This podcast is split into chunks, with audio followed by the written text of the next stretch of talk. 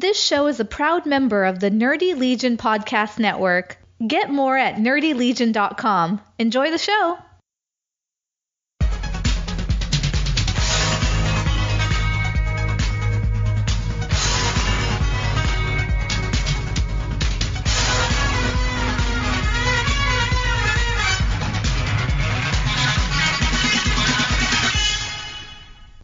Hello, everyone, and welcome to a special episode edition, whatever you want to call it, of Podcast of a Thousand Holds. My name is Mike, and joining me today is a pretty near 20 year independent veteran, promoter, uh, wrestler, manager, referee. He was a, a dirty bird bouncer, an enforcer, a scuffling hillbilly. Larry Huntley. Larry, welcome to the show. Thanks a lot, Mike. It's been a long time, brother. It has, it has. And uh, I, just I want to jump back in time for you know at the beginning of there, and uh, like I know I first met you at EWA in uh, up up here in Maine, and what uh, you started out with there as uh, security for a cup of coffee, and then you were the hardcore referee. Um, yeah, they they uh, wanted me to be seen, I guess. So they had me. I actually out front. I was security, so people saw me for a couple shows, and then I was the hardcore referee for the fall. Uh, what was it? The Brawl Without Law match. The Brawl Without Law tournament, yes. Yeah. Yeah, the night that Kill Devil thought he was going to break the entranceway, but he didn't see the way the entranceway got assembled and how many. I'm sorry, I'm laughing because I forgot all about oh, that. Oh my! Oh oh, gee, Mike, you have no idea. Him I and- forgot all about that. Like, I, oh yeah, he's gonna body slam me and suplex me through. I re- yes. I'm gonna take a choke slam. And I said, I said, say you don't have a clue how that thing's put together, dude. You're not gonna make it. I Yes, remember I that. will. I remember that. It was the uh, the entrance ramp that was built for the EWA It came off Yeah. the stage, said EWA down it. For those who don't know, kind of like the old Raw ramp, except this was wooden and much smaller. And I guess he assumed that the plywood. I guess he assumed that you didn't put stringers all the way down the middle of it to support You got it. all those heavy wrestlers, and he just started taking bumps on it. And I remember watching every bump, his face just turning purple by the end Oh, because dude, I was three feet from it. It was the funniest and most painful thing to watch ever. that all was at the same phenomenal. He took a body slam and his face went, oh, yeah, and he said, and, and then he got up and he went for the suplex, and he goes, "Never mind, we're all done." They moved, they moved away from it real. I remember quick. that. My favorite part was he told you at the beginning what he was gonna do, and you just like, because you built it, didn't you? No, I didn't build it. Uh, uh, St. Jean, uh, Oh, okay. they they donated the wood But you saw Jay it. High School, and Yes. they built it. I helped assemble it every time. That's time. right. That's right. But you you knew what it was made of, and Oh, you I sure did, you didn't dude. smarten him oh up my, to it. There, You just let been do it. 150 pieces inside that Yeah, thing. I remember that because at the next show, or I might, I don't even think you told him to the next show, when when he was like, you were like, Jay, come over here, come look, at, come look at this before we put the the top pieces on, and then he saw all Yeah. those stringers running down, and he was like, well, I guess that's why it didn't break. Yeah, because I kept telling him, but he didn't believe me. So the next show, I had to show him. that was phenomenal. Gosh, I had learn the hard forgotten about that. Had That was That's hilarious. like my stepson. He had to learn the hard way, brother. so, thank you for that memory. So, anyways. Um, so you were the, the the hardcore referee for the Brawl Without Law tournament, and then you started working in the ring.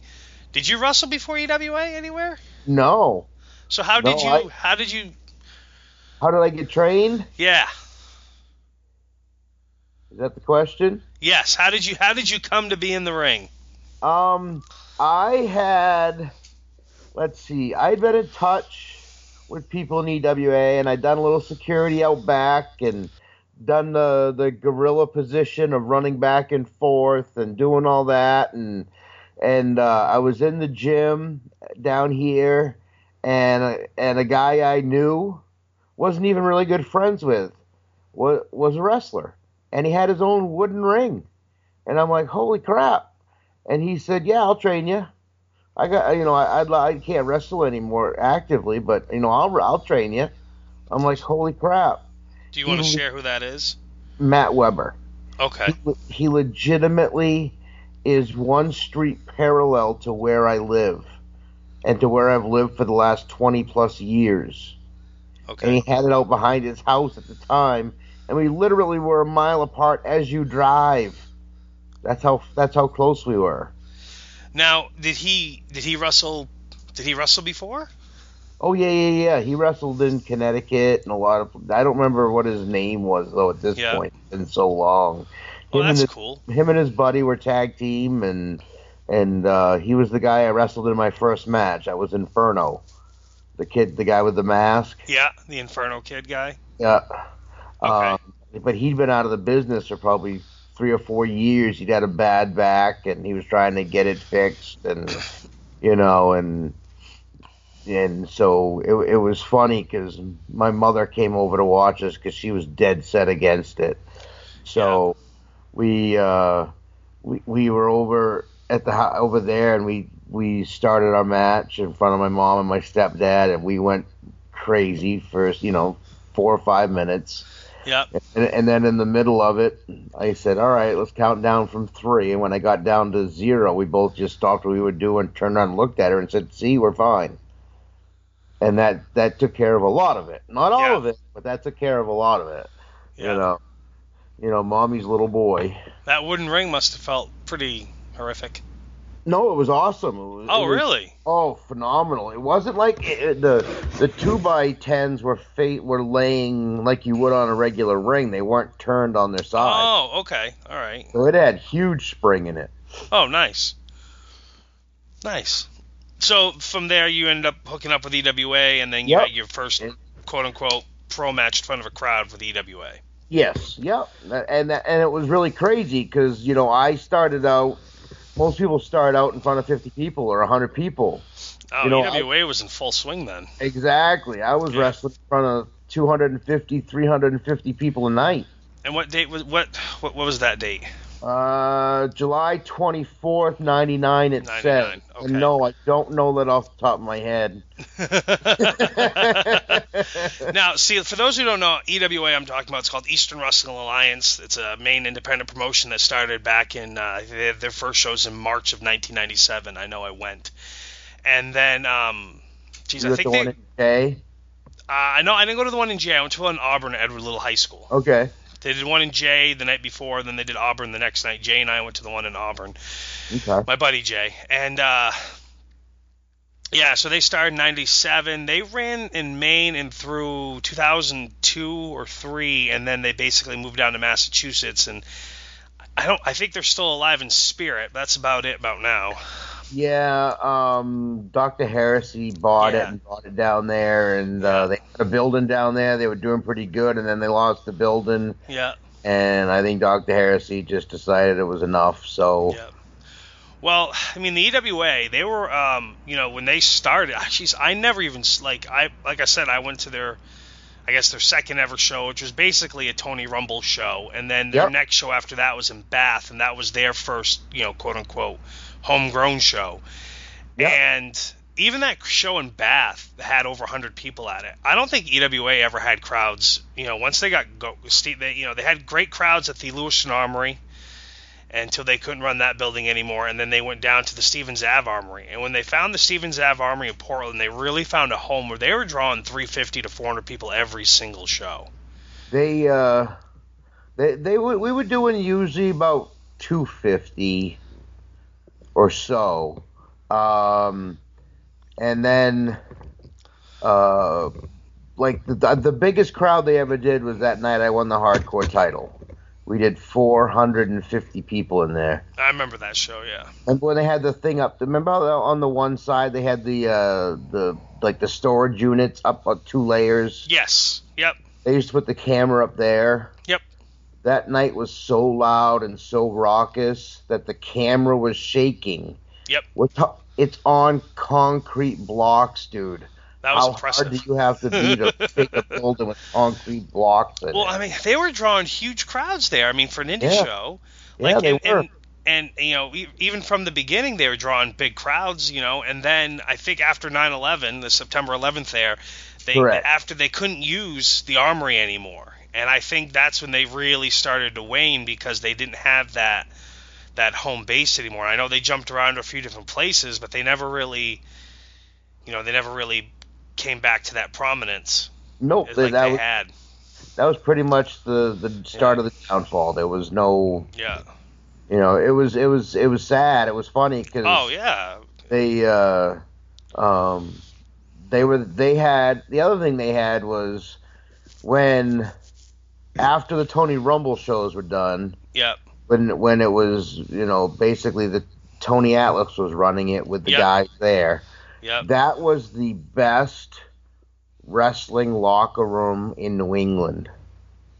That was a that was a great group of I guys. mean you had Tony Atlas and Kevin Landry and you had Sweet uh, Ashworth when he was Sweet Scott Scott- Ashworth. he was Scotty the Body Yep. way before the the the jive talking funny guy, you know. Yep. Um, they had all the guys. They had a very young crew of cruiserweights. Slick Wagner Brown at 170 pounds. I know. I have pictures. They, It's they had Jay Gillette and Steve Ramsey and uh, who was Jason Rage. Jason Rage. I Yeah. actually, the first time I went, they announced him as Jason Ravage, which was funny as hell. Um, but they had the the best locker room. I mean, they had um, who else did they have? well, they had a lot of young guys. I mean, eventually you had Adam Tony brought in. Tony brought in who's now Brody Steele. He was the Canadian Hercules. Oh, and- yeah. Oh, I mean, they they had the best. There was no, there was nothing that compared in the in the entire in all of New England, dude. And then I had a chance, to, and then literally I had a chance to wrestle. Those guys, most of those guys had gone, but when I started wrestling, because Tony was gone. But I mean, you're still talking, you know, the the be- some of the best guys in New England. You, you know, Worthington and, and Ramsey and DeSanto and Heresy and Mike Steele and Johnny Idol and, and just just name them. They were all there. I mean, they even had, I remember other names they had brought in. You know, they had Brian Walsh yeah, uh, for a few early earlier shows. I mean, and don't forget, I mean, I know you already said his name, but maybe you didn't, but the Robbie Ellis. yep. And don't you know- forget Dave Vicious. Oh, delicious Dave Vicious. You know what's funny? I, I just heard something new today about him. I had no idea. I'm going to share it with you real quick. I was listening to the Art of Wrestling with Frankie Kazarian, and Yeah. he talked about Frankie talked about getting a uh, a match in front of the boys only in ECW, like a tryout match that was just Yeah. in front of the boys, and he wrestled Dave Vicious. yeah, Dave had an offer to go to ECW, but he I didn't. had never heard that he before. didn't. He didn't want to do that stuff. I know he had his match on Shotgun Saturday Night. I Yeah. think he had I think he had I think he had a couple WWE, you know, enhancement matches or whatever. I'd never heard that ECW match though before. I, I didn't know about the match itself, but I knew he had a tryout, and I knew that he they had offered him something, but he didn't want to do it. Yeah, he was a. I mean, just just going back though, real quick, because I want to finish up. I want to keep name dropping a little bit. Some of the other New England names that they had in there. You had uh, Matt, you know, uh, Mad Dog and and uh, Draven, Mad Yep. Dog, Matt Storm and Draven, the Damned. You know, Yeah. you had uh, you had Damon Darkangelo and you had Steve King, which together they were the Archangels, one of my all-time favorite tag teams. Too bad they didn't actually tag in EWA. No, they fought each other more They often. fought each other more often than not and had some great matches actually fighting each other. I mean, You you, had a lot of top. Remember the night they? You remember the night they did the brawl and they went through the concession stand? I have that match because I bought. Uh, I have the best. I have the Archangels. I bought the Archangels VHS tape off Damon Oh uh, yeah. back in the day, and then I converted it to DVD. yep. I, when I when I we used to be able to do that, so I actually have that on DVD, and um, I you know I, I gave Damon a copy. I think it's actually on their YouTube page right now. But yeah, when they went into the concession stand at the Lewiston Armory, and man, I'd love to go to a wrestling show again at the Lewiston Armory. That was a great Yeah. building.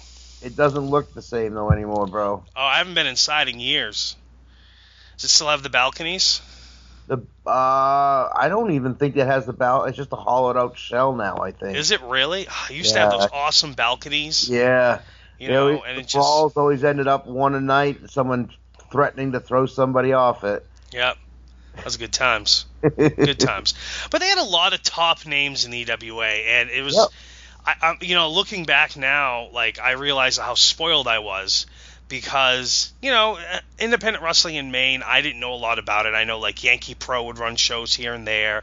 I know the Savoldis ran shows here and there, but like I'd never see advertising for them. So once I, you know, because like with EWA, you know, once we, we saw a poster for the first show went, we got on their mailing list. They would mail us postcards in the mail to let us know when the next shows were.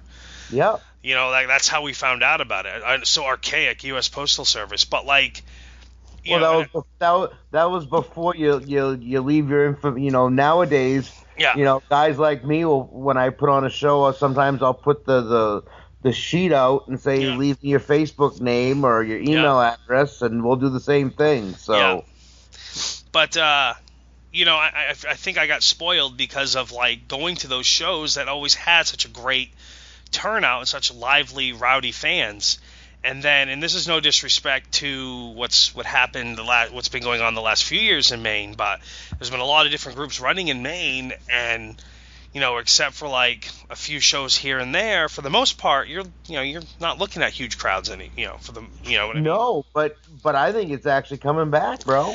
it's absolutely coming back now. These last couple of years, absolutely. You know, I um, mean, I got my little show at Skips, but it's more for training for my young guys, and I Yep. love to do the show at Skips because that's where I train, so I don't have to pay for a building, so just use it, you know. Yep. But I mean, I'm doing that show at Geno's, and I in two shows I've gone up for from 130 to 150.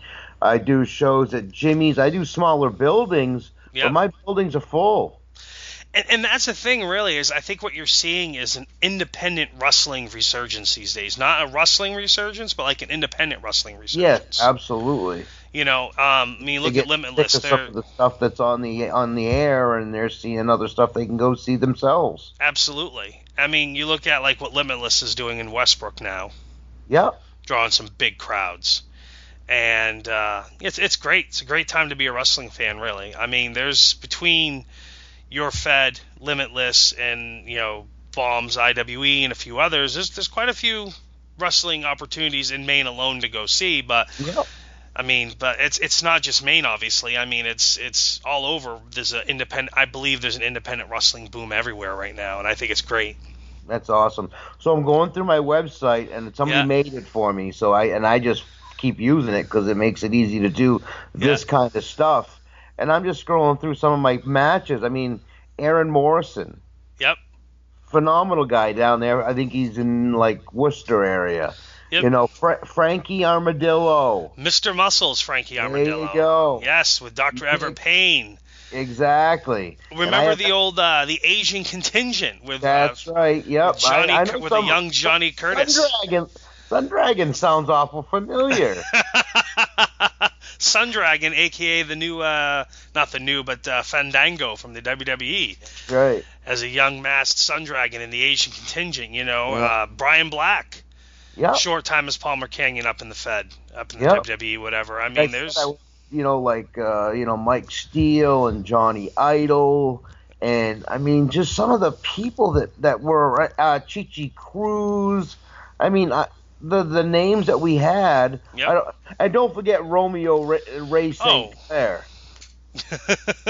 Oh Jesus. Oh Jesus. Oh, all right. Enough said about him. but there was uh, there was a lot. There was a lot of names there, a lot of people in in and about uh, the EWA back then. Made it a lot of fun. Made it a lot of fun. Uh, so you debuted back in '99, Yep. and uh, from there, you mean you? When did you? I mean, you worked for EWA primarily. I worked for EWA for probably the first year and a half. Yeah. When did you So, start going? When did you start branching out? Um, I'm looking. Otherwise, I would have no clue. Uh, shoot, it was longer than that, man. We're talking like 2002. Oh wow. Yeah.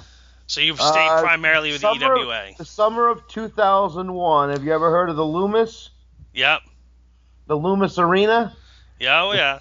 that's that was the the first place I ever went anywhere else. Um, you know, I got to work with Billy Black and and uh, Venom, Chris Venom, Yep. uh, Triplicious. You know, so Yep. I mean that's and then from there I started working other places. I got lucky because I started. Um, I got in touch with Gary Langevin, who was the uh, Green Mountain Wrestling promoter Yep.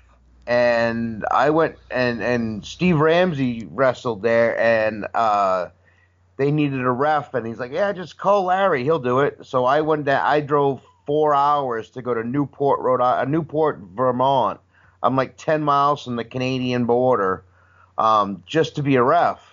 But within five or six months, I was ref. I was wrestling the dark match, and then I'd referee afterwards. So and and that was another great locker room with Bob Evans and and uh, uh, Maverick Wild and Alex Arion and I mean just na- they were all there, man. So I mean I've had I got really lucky in the beginning because I was working in front of you know hundreds of people every night, which especially now doesn't really happen. I mean when people are cutting their teeth, they're cutting their teeth in front of forty or fifty people. 75 people, maybe 100 if they're lucky, you know. And at the time, you don't realize how good you have it, you know. But now, and, and but now you sit back, I sit back and look and go, wow, I was over my head, wasn't I? But back then, you think back then you think you're you're right there, bro, and it's like, wow. But I had all those guys to learn from and to listen to, you know. Yep. Shut your mouth and listen. Yep. And as long as as long as you can listen and do what you're told and and listen and, and acknowledge what they're saying and digest it for yourself, you know you'll be better at it. Now, after uh, EWA left, when did you start promoting your? When when did you start promoting for your for yourself? Like what what was uh? Do you remember then? Oh, that was forever. Um, uh, we did. Let me think. Let me let me see here, I mean, I bro. know you I know your your your league has had a bunch of different names. What was the 1st We've had a bunch of different names. Our first, no, that was still. Was it New Wrestling Horizons? I'm looking, bro. I don't have a clue. I feel like Uh, it was New Wrestling yeah, Horizons. New Wrestling Horizons. Yeah. Yeah, because I had not been to I had not been to an indie show for a little while there, um, because of work and whatnot. And I remember seeing a poster actually for New Wrestling Horizons at uh, Honky Tonk Man Fairfield, Yep. and I went to that show. For, and uh, I used to run Skip's Bar Weekly. Yep. That was in like oh four or oh Yeah. five. Yeah, it was. And so you, you had New Wrestling Horizons, and then you got hooked up with. Uh, hold on.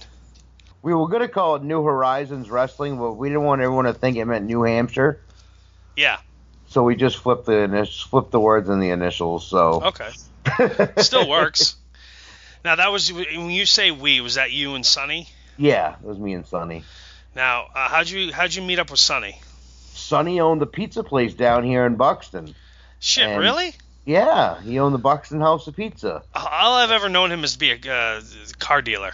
No, he owned. He was a car dealer, and then he quit that, and he started. He, he had like two, or three different restaurants over the years, Yep. and uh, um, you know, Sonny's a hustler, bro. Oh yes, he is. whether no he's whether he's selling pizza or he's selling, you know, uh, a car to somebody, he's a hustler. yeah. Um, Nice and he guy. actually, I had my ring, the wooden one, Yep. and, and he wanted to come train with me, and and I and I said, well, how big are you? He goes, well, I'm six three and three hundred and eighty pounds, and I got that wooden ring, and I'm like, holy crap, he's gonna kill it.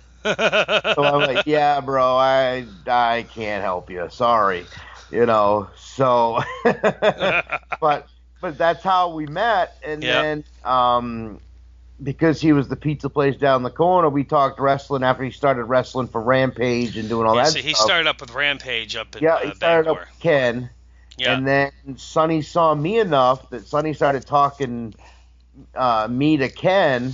yeah. But all Ken kept hearing was the fact that I did hardcore matches. 'cause That's what they told me I had to do. yeah. And Ken kept telling, uh, Sonny kept telling him, he goes, Ken, Larry doesn't wrestle that way. Larry doesn't pick something up, hit you. No. pick something else up, hit you. It was No. put a prop down and wrestle around it for two and a half minutes. Yep. Go put a second prop up and wrestle around that, and then go back to the first one. You know, there were there were three props used in the whole match. It wasn't, you know, another thirty seconds, time to hit you with something.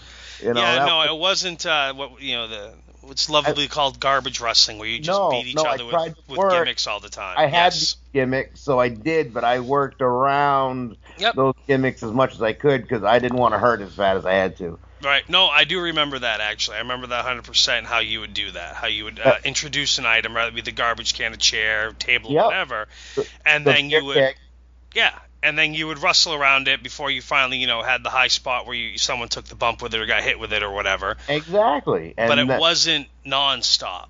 right. It was wrestling, and then we had to use a prop, so we used a prop. Yeah. Yeah. You know, and finally Ken watched something or listened or something, and and I started working for Rampage, and that that was a whole different ordeal. Oh. I never went to any of their shows. I, I don't like to travel that far for an indie show unless there's good reason to. Yeah, there there wasn't. Yeah. I first started, I was working John Breyer and Justice for like six or seven months straight, and I was like, "Oh, you're killing me." They didn't listen. Ken, Ken got people to learn how to do moves, Yeah. but wasn't much on you know teaching them how to work. And it was like, "Come on, you're killing me, guys." John used to throw a clothesline that would ring my bell every night because he would hook you down instead of striking through you Yep.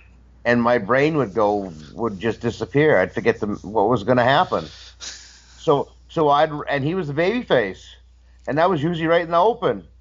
So as soon as I, I'd have to roll out to get my head back, and as soon as I he'd come out to get me, and I'd cut him right off, and I go, "Hope you enjoyed your shine, because that's all it is, bro." And I go to beating his ass. um. That's uh, why he does, that's why he does that little Lex Luger thing Oh yeah. with a little forearm to the head. Ah, okay. nice.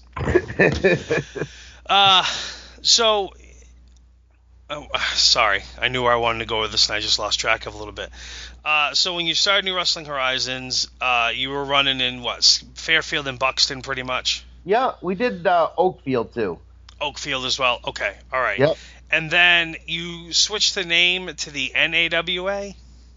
Yeah, we uh, we joined we we were we All joined uh, Dale Gagne's Okay, AWA. I wanted to jump on that. How did you get hooked up with Dale Dale Gagne and the AWA All Stars and that whole business? Uh, that was Sonny was the big idea guy. I was always the eye daughter and the T crosser, made sure everything made sense. Yeah.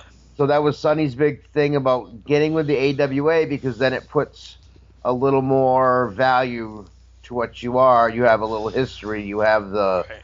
you know, at the time, you know, you're going by what he's saying, you know, so we took him at his word. We didn't know any different, That you know. he legitimately had connect that he had Correct. connections Yeah. with the old AWA, as opposed to the fact he was just being a carny.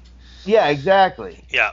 Now, So we didn't know, but you know what? He was putting it out there, and the cost of membership was low, and AWA was still an old school name that people remembered. absolutely. And if you made it make me, if you made it more valuable, then it made itself more valuable, made your company more valuable. So if you made the AWA mean something again, it, it's a cycle that you know a 22 that keeps coming back to you. So it helps us, which helps them, which helps us. that was in um. So yeah, at the time you guys were going by AWA North Atlantic. Yep. That was in 2007 time frame because I remember I got it here in front of me. You know, February 21st, 2007. You guys brought in uh, Steve Corino, Yeah, we sure did. who was the AWA quote unquote AWA world champ at the time. Um, now, didn't your affiliation with the AWA lead you to being able to travel to like We- was it Canada to a couple of big shows up there? We uh we we would that had nothing. Canada had nothing to do with them. That Oh. was us. That was me and Sonny just getting a spot at a show up in. Uh, uh, first, they started in Irish Town, which is funny considering it's French.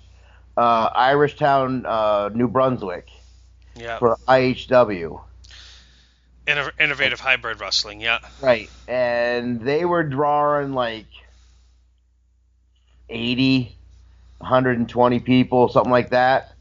And but they were doing all that, you know, Ring of Honor, stiff, that Canadian, you know, the the Quebec stuff. Yeah. And they didn't have any true old school heels, so we were something they didn't have.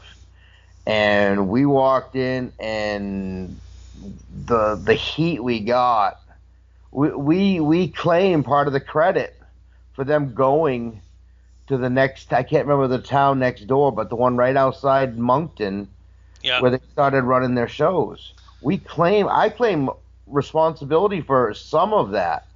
Okay, because legitimately they didn't have any true heels because everyone was doing the you know they had they had Right. good guys and they had bad guys but even the bad guys were were playing up to the fans a little bit you know they were doing the the stuff you see at a lot of the current promotions these days Right. you know whereas me and sonny were old school heels and if you cheer me i'm going to do something to piss you off enough so you don't cheer me i don't care how bad i have to get i will do whatever i have to i'll you know i'll threaten to rip his nuts off and feed him to him if it gets you to boo me you know and Right. and so us being true heels it, we, we had the Amer- we we went up there as Team America, and I'm like, Sonny, we can't be Team America. He goes, Of course they can. If they can have Team Canada and TNA, they can be Team America and Canada. I said, okay. So we went out to Fox's uh, football song, Yeah. football entrance thing there. We come out with the American flag, and we're just, I mean, just the fact that it was Bush and president, Yeah. and yeah, they were people were pissed. And the, the the first time we went out there, we got over right away. The second time, I did the Pledge of Allegiance, and I said, "One nation under George W. Bush, with liberty and justice for all." You want to hear people get pissed? oh man, they were pissed. We were set, man. We, I mean, it, one guy spit on Sonny. They was so pissed. I mean, I didn't know what was happening, and Sonny, Sonny's like, "Here, hold this," and hands it to Moment, the belt. yeah. And I'm like, what the hell's going on? So I hand my belt to Moment too. And the kids spit on Sonny, and Sonny's like, Sonny, I'd have been bullshit. I probably would have hit the dude. Yeah. But Sonny's just like, you know, Sonny just played it up and played it up and played it up until they made us leave. Um, and it made us over even more again. I mean, we we went from 125 people in Irish Town, New Brunswick, to the town next door. We were doing 300, 350 people in a huge, you know, like a, a huge. It wasn't a rec center. It was like a convention, not a convention, uh, a function center. I mean, it had one big. It, it, it, I think it was a rec center, but it was huge. It had a bar in it. It had all kinds of stuff. It was two to three times the size of the old one, and we like doubled and a half their their attendance from the time we started. And we ain't claiming all the credit for it, but I know some of it was ours. But you guys definitely popped the territory. Yes, we popped the territory. now I was uh, again um, my memory that I have of this is you guys working matches like it up in Manitoba. I thought for like the AWA or was that an NWA convention? Oh no, uh, uh, I went. Sonny, Sonny just Sonny decided he wasn't going. Uh, it was it was an NWA convention. Okay. Because, because of Jason Rumble. Okay, so that's what it was. I was thinking of then. I thought it was related to the AWA somehow, but that was Nope. an NWA. Uh, that was up in Manitoba though, right? That was the first convention I went to. It was up in Manitoba. It was in Winnipeg, Okay, the yeah. city on the on the planet. We went up like the 10th of October, and there was already like 10 or 12 inches of frozen snow. And it was so cold. I winter jackets because we knew it was going to be cold, and it was even worse. It was absolutely awful. And it was the only time, but I got to meet and deal with the ever lovely Ernie Todd. Have you ever heard of Ernie Todd? I have actually not heard of Ernie Todd. Okay, well, I'm not going to get into it because it really isn't that big a deal. But go pull up on YouTube's uh, uh, Steve Corino talking about Ernie Todd. That's something you can do on your own time. He he's he was an Aborigine that ran the promotion up there, and at the time, he he used to be the president of the NWA, and he did some shady stuff, and he just just just just a, a bad another bad Carney, an awful Carney. He would when people came down on him for some of the stuff he did, he said they were racist because he was an Aborigine. You know, he was going straight to all that stuff instead of the you know Yeah. being a promoter. You know, trying to short people on money. You know, just absolute garbage. And So you you had a negative experience with him. Yes, yes, I did. But I was, we were promised matches, and we had, we, they weren't even going to put put me in anything except for the battle royal, and I'm like, I did not drive 30 hours. Yes, children, 30 hours. Actually, it was 31 to go do a battle royal. So that's not a down and back in one day type of thing then. No, no, no, no, no, no, no, no. Um, but then they ended up giving me and Gino a tag match, but we were against his boys, so we beat the snot out of them for oh probably eight or ten minutes, and then we got disqualified, so they won. I'm like, yeah, that makes sense, guys. The the the kids weighed as much as I did combined. Yep. Yeah. So, but then we did other. We did the uh, the NWA convention in Tennessee. Yep. Um, we also did the AWA convention down in North Carolina. Okay, so you did do an AWA convention Yeah. before they finally got uh, shut down. Yeah. down. Yep. And we actually left before they got shut down. So how how how did you end up leaving them? Um, Dale had promised us stuff. Yep. Uh, Dale had promised me and Sonny um, the tag titles. We did the we did the uh, convention. Actually, there was two conventions we went to. Yep. We went did the one in Wisconsin as well, where we wrestled. Um, oh, Phil Davis and who was the big the big fat guy there? That was his brother. The Oh, Har- Sean Davis, the Heartbreak Express. yes, we wrestled Yes. them in, in in Wisconsin, Okay. and they hadn't decided who they were putting the titles on. Oh, you know what? I remember all this now. Actually, I Yeah. do remember all this now. Yes, the Heartbreak because the Heartbreak Express. Because, geez, I I'd heard of them before, but I didn't see them in person until 2008 when I went to uh, WrestleMania 24 in Orlando. Yep. I went to an indie show down there, and they were on an indie show against Bruce Santee and John Davis, and they John Bruce Santee is a monster. violent. Huh? I, I wrestled him in Florida. Holy crap, is he strong? Yes, he is. Yeah, I believe it. Yeah, no, I found it here now. Finally, uh, in my notes here, you, uh, you and Gino Martino, and that's the Gino you're talking about, Gino Martino, the Yeah. uh, Guinness World Record uh, Yep, for pounding nails into out. a board and something else with his head. Yep. Yep, he was. Uh, he did a strongman thing with uh, bowling ball on the blocks Yeah. on the head, and we did all that stuff at at the convention. Yeah, I remember the first time I ever saw Gino was it was actually at an EWA show, I think, and Was it, was it the one with him and uh, uh, Rufo when he was doing the strongman competition at the Battle Royal, oh yeah, yeah, at the yeah. Royal Rumble, I should say. Yeah, that, that was the worst attended EWA show I think I ever went to. Yeah. Because No. you, first of all, You You didn't go to the one in Waterville. uh, that's what I'm talking about. I went to the one in Waterville where they had 14 people, I want to say, Yeah. and it was bad. whoever the because they didn't like that was a new venue for them, and they relied on someone else to do advertising this and that, and they didn't. Uh, Correct. and then like the entrance to the building, there wasn't a light by it, so you couldn't even Yeah. see where the door was. Can I can I tell you the greatest rib or rib and then reply to the rib? Yes. Do you remember my entrance music that night? No. It was uh, the Dukes of Hazzard. Oh yes. Okay. Yes, I remember And that I now. Yeah. Pissed. Yes. And I wasn't going out, and I didn't care, and all that stuff. And finally, I went out and we did our match. Well, that was Matt, Mad Dog, Yeah. talking to his now wife, Adrian. Yes, Andrea. She ran the music. Yes, I remember that. and they played that music as a rib on Larry. So Yeah. I'm downstairs afterwards, and I go, "Hey Matt, is your old lady good enough to take the take the rib like she gave the rib?" She go, he goes, "She better be." So I said, all right, here's what we're gonna do. Oh my God, I remember this now. so she got me real good with the music. yes, So I what we did remember was- this now. So what we did was, is I said, all right, everybody in the locker room has to play along with this. It's all to get Adrian, all right? I remember this So- 100%. It was awesome. So we go, uh, uh, somebody, I was like on the second match or something. So after that, somebody goes up and tells Adrian that Larry is pissed. Is pissed okay to say? I don't know what you guys. Oh yeah, no, that's fine. Okay. And just I want to paint a picture real quick for everyone on this.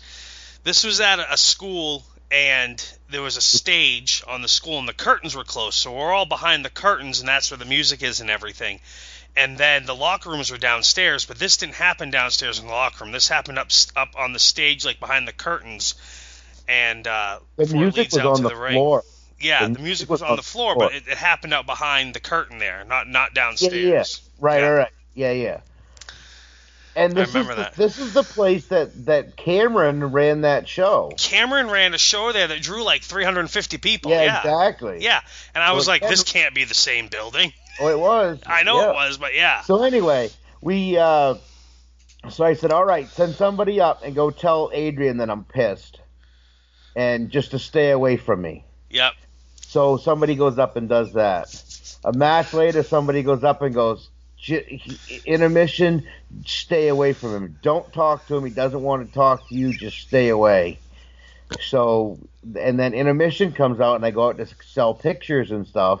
And I come out and I look at her and I just walk away. I'm, Ugh, and I just walk away Yeah. and we build it and we build it and we and and after the thing uh uh somebody else goes up to her and says you know you just want to stay out of the way because larry has not calmed down he's absolutely bullshit and just you don't even don't bring it up because he's gonna go friggin' nuts and I remember her just being like, she at first she was like, oh geez, I'm sorry, and then it got built to the point where she was Uh-huh. just like, why is he so mad? It's just music. Like, Yeah. she was so bewildered. oh bewildered. yeah yeah so the the end of the show's over okay yeah. and we tell everybody. Everybody goes out except for Larry, and everybody's out there breaking down the ring except Larry. And then I wait like five minutes, and I come out, and I'm and I start I start right in on her. I go straight to her, and I just, what are you doing? And literally, I'm telling her, I said, Adrian, why did you do that? That is not professional. You are supposed to be the DJ for the company. You're not here to be ribbing people. What's wrong with you? And I'm just getting in her face and just going off on her. And she's like, "Well, I was I was told." I said, "If you were told to jump off a bridge, would you jump? Then jump." You know, I'm just I'm getting nasty, you know. And at that point, Mad Dog, it's his his wife. He's like, "Larry, that's enough. Get away." And I'm like, "Tough shit. I don't care. What are you gonna do about it? Nothing." Yeah, well, leave my wife alone, and you're gonna find out. And we were like yelling at each other. All the fans were gone. We were like Yes. screaming at each other Oh yeah. and then we wait we like gemmed and hawed back a little bit and, and adrian's over in the corner trying to say something and i'm like shut up and, and it's just getting louder and louder and louder and then finally me and matt jump on each other and all of us there's like 15 wrestlers pulling us apart. What's your problem? You can't let your old lady fight her own battles. Larry shut up or i'm gonna knock you out. I don't think you could knock out anybody. You're nothing but a puss.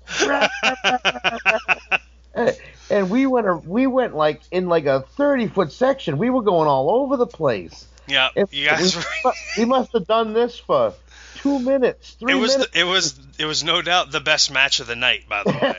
Okay, like you guys are stiffing each other oh yeah oh absolutely. just laying them in. Oh, absolutely. we gotta look, we gotta make it look real. Let's Yeah, lay it in. Yeah you, absolutely you guys are being stiffer with each other than you than you were earlier with the paid we attendance. each other top of the head it wasn't going to Oh yeah. anybody, Well, know? no, but still, We're it was just we're throwing work punches that's for sure yeah. So, so we literally fight for like three minutes with people pulling us. You know, it took. It seemed like even longer. I mean, it seemed like it was like five. I was exhausted. We were going so hard. And Okay. A- A- Adrian was crying. Oh, I know she was, and it's Yeah. and then and then literally we fought so that we were like six feet away from her, and she's over there and she got tears in her eyes, and I and I go, you ready? He goes, yeah, yeah, yeah. Now we'll do it, because I'd said once, and he goes, no. He, he said, he goes, no, no, no, keep doing it. Yeah. So so he even said it. So uh, I go, all right, three, two, one, and all all twenty of us stop, look at it, I go, how you doing, Adrian? She's like, you asshole! I can't believe it. I didn't know why you were so upset. It was just music. But when, oh my god! And it was so funny. It was a good rib. And that's when I said, be careful who you rib, because the ribs could come back to you. And I I don't think- think, she ever ribbed anybody else. I think Matt got some heat for that for a while too. oh, I haven't thought about that in probably eight years. God, I haven't thought about that in forever as well. Oh. That was a good time. Good times. Anyways, Gino, actually, while you're talking about that, I remembered. I Gino did his uh, the uh, gray. Was it? The um, yeah, it was that show in, in Waterville with like you know, like I said, a bomb scare attendance basically, and he did bed. He laid on a bed of nails. I, I I'm wondering if you're getting the two mixed up. What do you think I'm thinking of? Because the bed of nails he did at the Auburn show. I saw him do it more than once. Oh, did you? Okay. Yeah, I saw him do it I more remember than the one once. in Auburn where they had the Royal Rum- the Celebrity Royal Rumble. Oh yeah, that yeah, I remember that as well. But I know he did the bed and nails more than once because I just remember thinking like, "There's nobody here. Why is he doing that?" Oh, because he's Gino. Because he's Gino. Yeah, yeah, Gino. yeah. Can he's I tell a you a funny joke about the Battle Royal? Hell is yeah, of course you can. I was uh, that was my first nut. That was my return match to wrestling because I'd wrestled like five or six matches. You know, I was I was selling tickets. They liked decently what I was doing, but they wanted me to go train more. To keep Yeah. you out, out there, we're gonna let you gonna go back to being the referee again. I said, all right, whatever. I don't care. I got a spot in the best company in New England. So my that was the night I wrestled Dan Mason, and I threw him through the chairs and just just beat the snot out of him. And then uh, I refereed the Royal Rumble, and this guy named Tiger Cody, I remember that. Yeah, who was five foot four. he's a state representative at the time. Yeah, the only way he won the state representative was because he had the exact same name as the former representative that had passed away, and people didn't know it. Okay, that's first I've heard of that one. That's how he won the thing. Okay, and he was so bad, he brought promo pics thinking people wanted to buy them of a 55 year old man who had never been a wrestler, who was a state representative that wore a mask so they wouldn't know it was him. Even though he said that's who he was. right. Okay, he got in the ring, and it was the funniest thing ever. He got in the ring with Worthington, and he turned Worthington around and chopped him. oh God. Okay, Worthington throws a nice chop. Yes, he does. Yes, he, he does. turned Tiger Cody around and chopped him once, and Tiger Cody fell down and sat on the bottom rope. Couldn't move, stuck there from one chop. It was so nice. Literally, he backed Worthington in, and I just like, watch this. I'm on the floor as a referee going, watch this, watch this. and when he hit him, I was, oh, this is going to be good. Scott turned him around and lit him up, just hit him once. It was awesome. Nice. You ever uh so you're you're uh so I know we're jumping around a lot, but that's just how it how it goes sometimes. hey, it happens, bro. So, you know, with your your travels in wrestling, you know, obviously took you around New England, took you to Canada. For Yeah. the other NWA convention show you went down Tennessee, Wisconsin, North Carolina. Yeah, Anyplace else? that I've wrestled. Yeah, like any like Oh, I've wrestled in I wrestled Santee in Florida. Um, for big time a couple years ago, I've been, I went to Georgia. I've been to South Carolina, North Carolina, Virginia, uh, Maryland. Um, Puerto Rico I've been to Puerto Rico twice. for Savio Vega, right? Uh, the first time Mario brought us down, and the second time Savio brought us down. When you say us, And Me down and Sonny. You and Sonny and down for now. yeah. The show you worked for Mario. What show was that? That was. It was the first the first weekend we did. We did uh, Caguas and Peñuelas. Yeah. Um, and the first night we wrestled a couple of uh, jobber guys, and we we're like, all right, we're gonna be wrestling for a weekend, and you guys have to keep wrestling. So we're like the heels, so we'll do like 60-40. You know, we'll we'll we'll let you guys give us almost as much as we give you because you got to keep working here Right. and we're trying to get this through to two guys who don't speak English and we don't speak Spanish. So the guy Shane, Glamour Boy Shane, hears what's going on, Yeah. and he goes, "Hold on a minute." And he went and told uh, Gonzalez, who was the the agent, one of the bookers, I guess, whatever. And he goes, "No, no, no, no, no.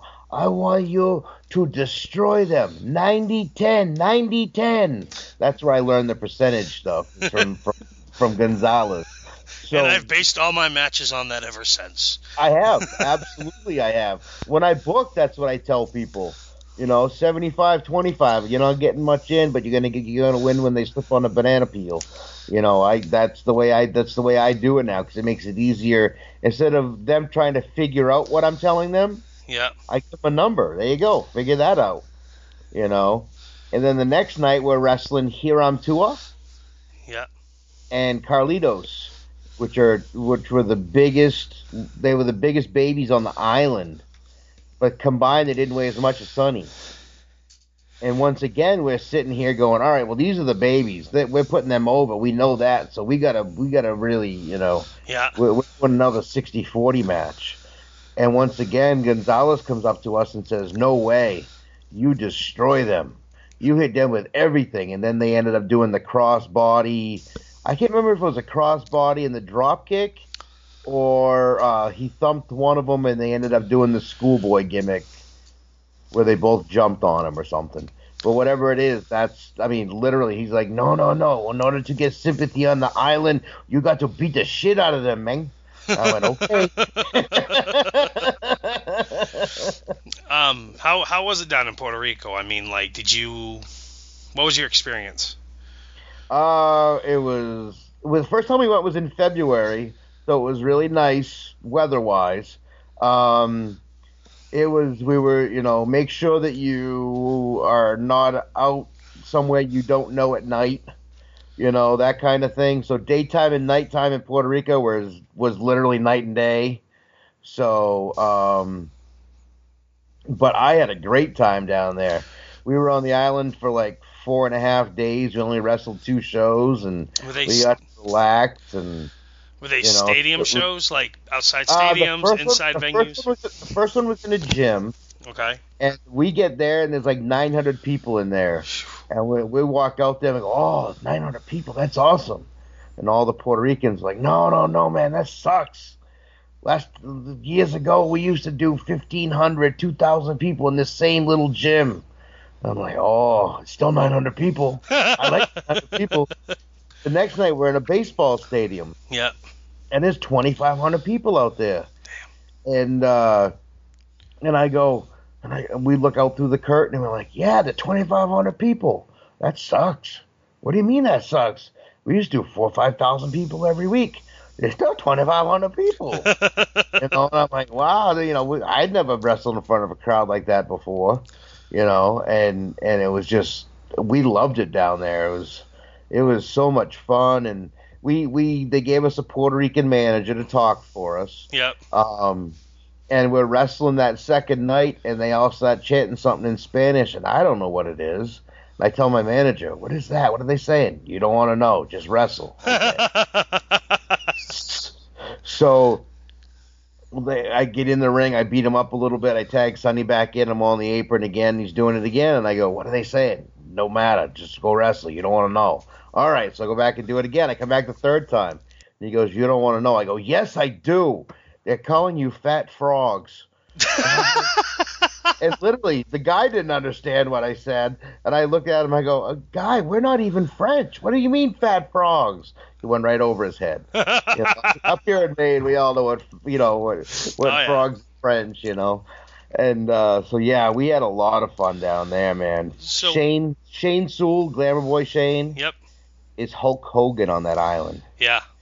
Hulk Hogan, dude. You don't even have a clue. They were picking him out from behind as we're walking down the main drag. They're driving up behind him.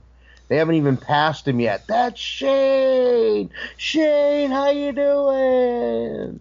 We drove with him all weekend, and um, you ever heard of Cassandro? He's Yep. He's a Exotico Yeah. phenomenal wrestler. Oh my goodness, man! And uh, he been back then he was in his 40s and he was still flying all over the place. And his gimmick was awesome. You know, his robes cost him like three, four thousand bucks a piece. But yeah, I drove with them all weekend, and it was so funny. We had so much fun, and uh, we went back again the next time. We just did it to get out, and they were going when Savio brought us down. They were going to put the tag titles on us. So when we went down for Savio, that was for that was for different different promotion though, right?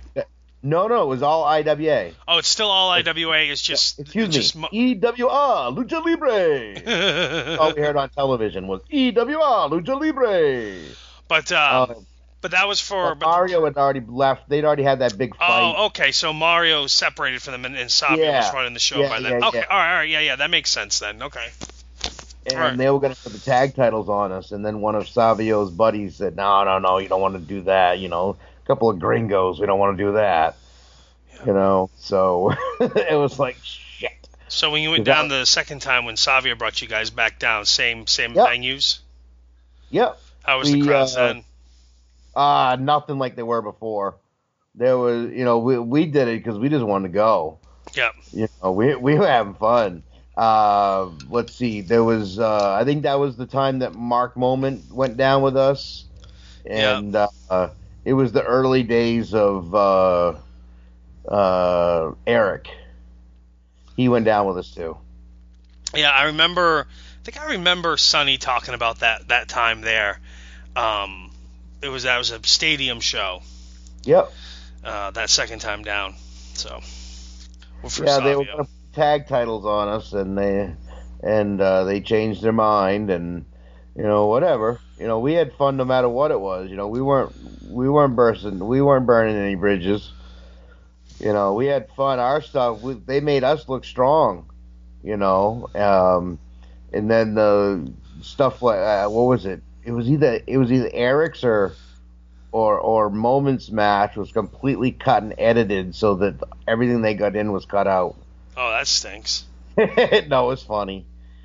It stunk for them. But That's what I mean. It stinks for them.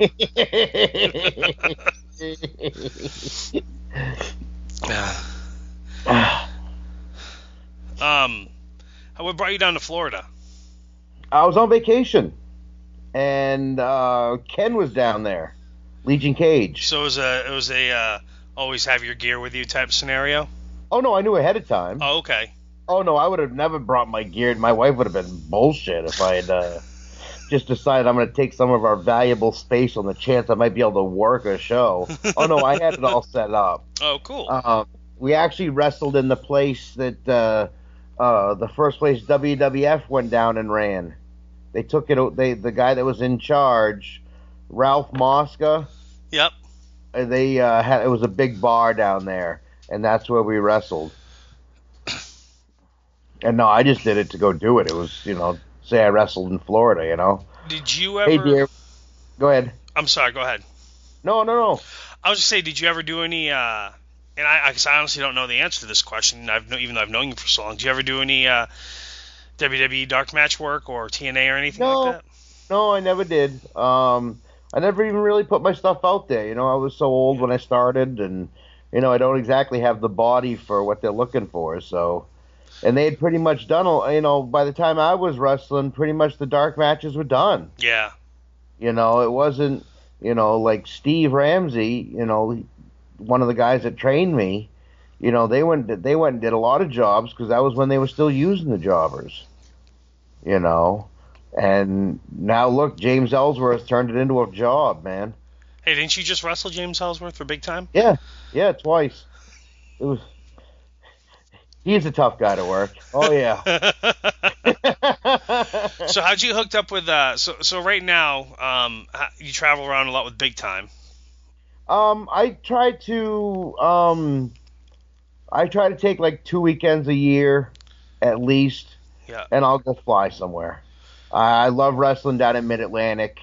I've had so much fun down there. I've got to meet so many of the people that I actually loved watching to wrestle. You know, the Rock and Roll Express. And, oh yeah. You know, Jim Cornette. You know, I'm a corny guy. I'm not a a flippy guy. I'm a corny guy. You know, George South. I wrestled him twice. Oh yeah. Oh. Uh, I you know we haven't talked about this, and uh, I actually meant to start talking about this, but we just jumped right into everything else.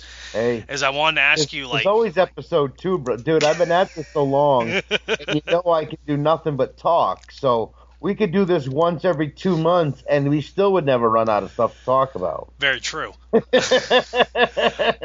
when when I was younger, like I used to, obviously I grew up on WWE. I live in Maine, but my favorite time of wrestling to watch is like Mid Atlantic Wrestling, Jim Crockett Promotions, you know, yep. the mid '80s. That's that's my favorite stuff to watch, you know. And so like you know those names, like you say, the Rock and Roll Express and George South, and being down that Mid Atlantic area, in my mind, like I see the posters for those shows that are going on down there. I see the names that are still on there, mm-hmm. and I'm jealous. Oh yeah. Because like I would I, love to see like just some of those guys up here, you know, especially like I never got to is, see. Go ahead. The problem is they'd never draw up here. I know, I know. Like I never got to see the Rock and Roll Express wrestle live. You know. They still do the same thing, dude. I want to see it. I, I want to see the damn double drop kick in yep. person. I love the Rock and Roll Express. I got to meet them back in like 2007 or eight or something like that. I went to a signing at Carson's Pro Wrestling World in Pennsylvania when I happened to be in the area. Yeah. Uh, I, I, got to meet them. It was oh, th- this is the damnedest thing. All right, it's at Carson's Pro Wrestling World. It's in Allentown, Pennsylvania. They got the Midnight Express, they got the Rock and Roll Express, and they got Larry Zbyszko. Okay, yeah, for fifty bucks. I got my picture wow. taken with all of them, and I just gave them tons of cards to sign for me, and I gave my tens and everything like that for fifty bucks total for all of them. They drew like twenty people. Like I'm uh, like, why is there not a thousand people here to see these guys? And it's because one of the people there in line told me, "Oh, they're up here all the time." Oh, okay. They're up here all the time. Like you know, the rock, you know, the rock and rolls and the midnights have a match, you know, tonight over in this other part of town. They were just here last yeah. month, on and on and on. So yeah. I got to meet the Rock and Roll Express, but I've never seen them wrestle, and I I want to see them wrestle live. Well, okay, the Battle Royal at WrestleMania 14 doesn't count. I'd, no. I'd like no. to see them wrestle live, and I almost had the opportunity at Boston Pro Wrestling Marathon a couple years back, but that ended the way it ended. Good old Spencer. That ended the way it ended. So, um, but like, you know, how did you get hooked up with Big Time Wrestling traveling with them? Uh, once again, it was Sonny. Sonny was the big idea guy. We were gonna go do the the last ended up being the last TV taping in Derry and for some reason it fell through. And then uh, we still got booked, and we went down and we uh, the first time the first show we did was in Webster, and Sonny started backing off after a little while and only wrestled really in Maine. And I'm like, screw this. Um, Sonny's the one that got me to realize that I could wrestle anywhere. Yep. You know, the fat kid who was always, you know, it was the, um, you know, low self esteem, you know, the the body look and all that stuff. But Sonny he was like, it doesn't matter, dude. You're a good wrestler. Let's go wrestle. And from that, He's from right. him kicking me in the ass and not, you know, going and me going outside my comfort area allowed me to get to these places because when I get there, they see what I can do. You know, I'm not I'm different than most guys because most guys don't want to work the way I do. Yeah. I, I I'm I'm all psychology. You know, my match means something. My match, whether I'm the good guy or the bad guy, mm-hmm. you know, it's all about connecting with the fans. It's not the next move. You know, people talk about what they're doing. Well, I'm just going to sell. You know, I, I if I connect with the people, that's different than everybody else. Everybody else wants to do their stuff I don't care if I do nothing. If I connect with the fans and they're with me, I don't have to do anything. You know, less is more. and everybody else has that deal where they want to do their stuff. I don't. I mean, I I couldn't remember everything they want to do anyway these days. Holy mackerel! I'd have to be in six man so I could have someone on the corner with me the whole time, telling me what's next. so you're happy where you're at? I love where I'm at, dude. Yeah. I go to big time. You know, um, they might come back to Maine, they might not. I don't know, but you know, I go try to go down to Massachusetts once a year and try to fly somewhere once or twice a year. That's my weekend away. You know, uh, wrestling to me is a paid hobby. Yeah. You know, everyone, else, you know, people go play pool, costs money. People go shoot darts, costs money. Play golf, definitely costs money. Yes, it does. So, snowmobiles, motorcycles, all that stuff costs money.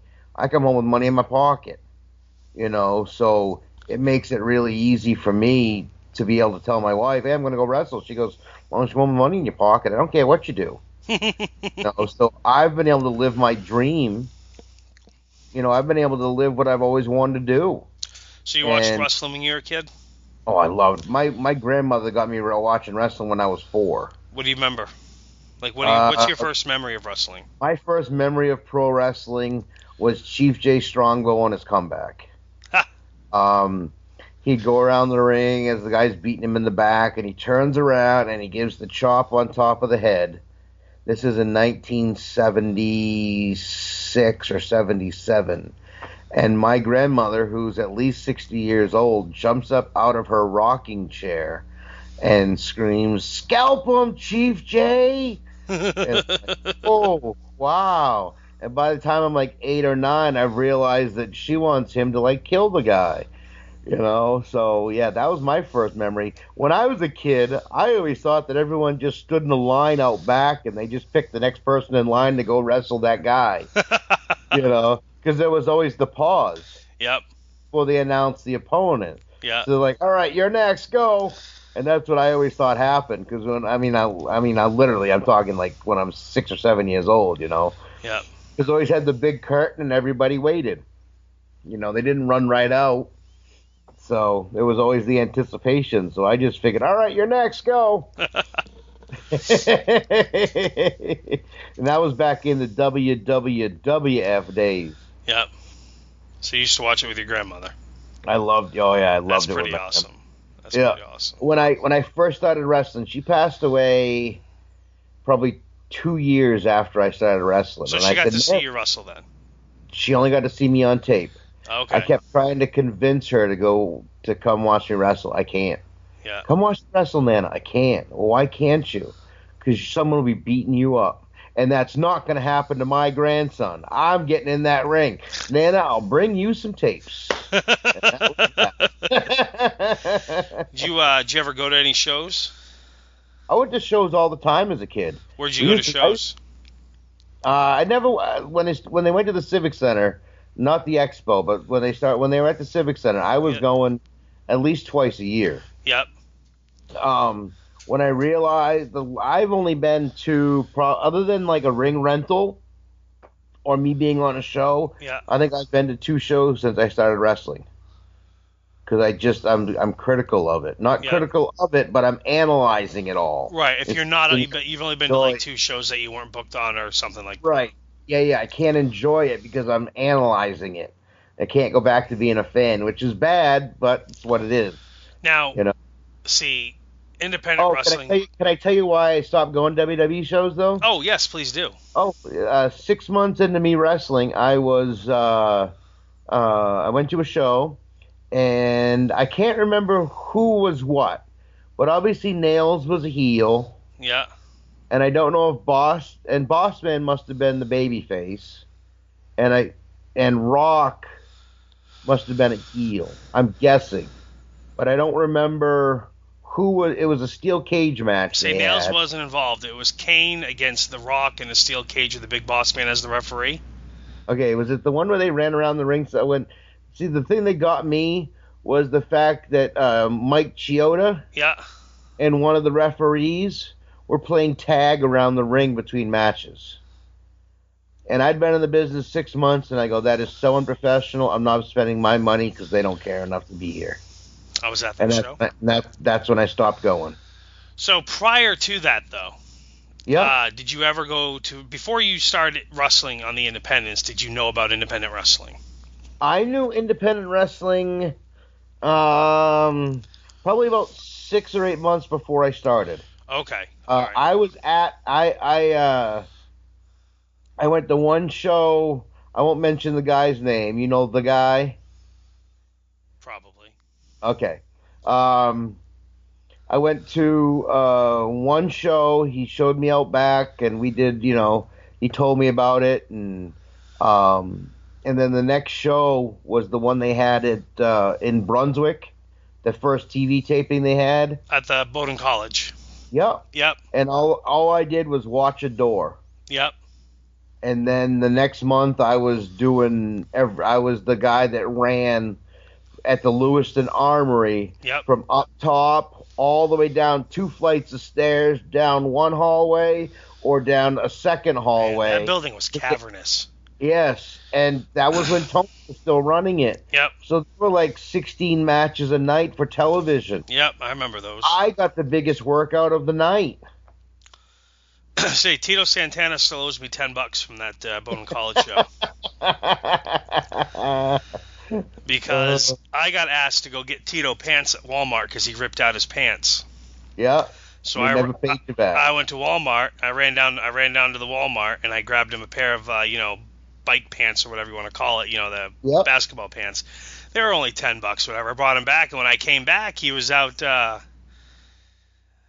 when I came back, he was out. I don't think he, he just wasn't by his, his gear, so I just set the bag down by his stuff or whatever. And I thought, oh, I'll catch up with him later or something like that. And and uh, yeah, yeah, he avoided me. He owes me ten bucks.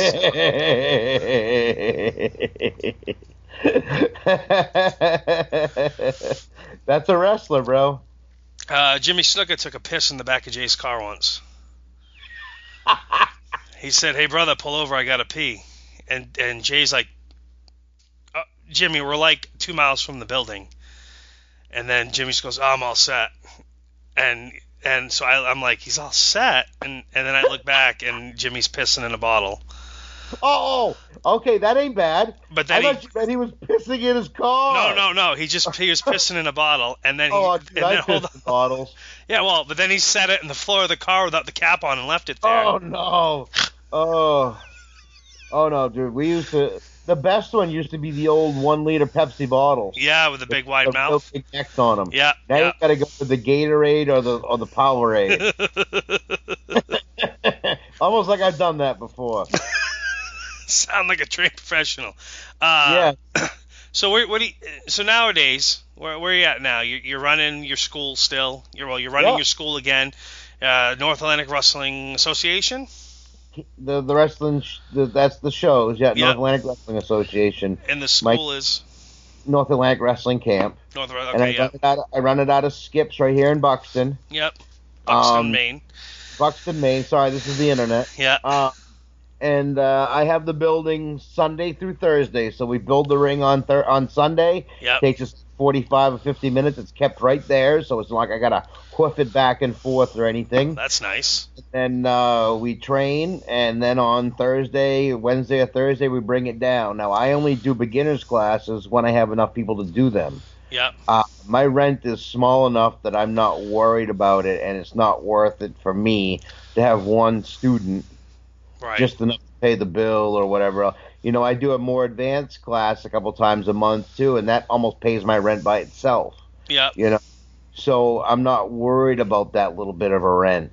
But what I do is, is when I get four or five students, then I run my class, Yeah. and that way I have enough people to for them to pair up and for me to watch and and do that kind of thing. And I love training people. I always have, uh, even at my day job. You know, showing people, training people. I love doing it. So it, it, it's just, and I love wrestling, so it makes it an easy thing to do. And the fact that I can, when I train people, my theory on wrestling is flashy, not high risk, because there are plenty of things that are flashy that are not going to kill you.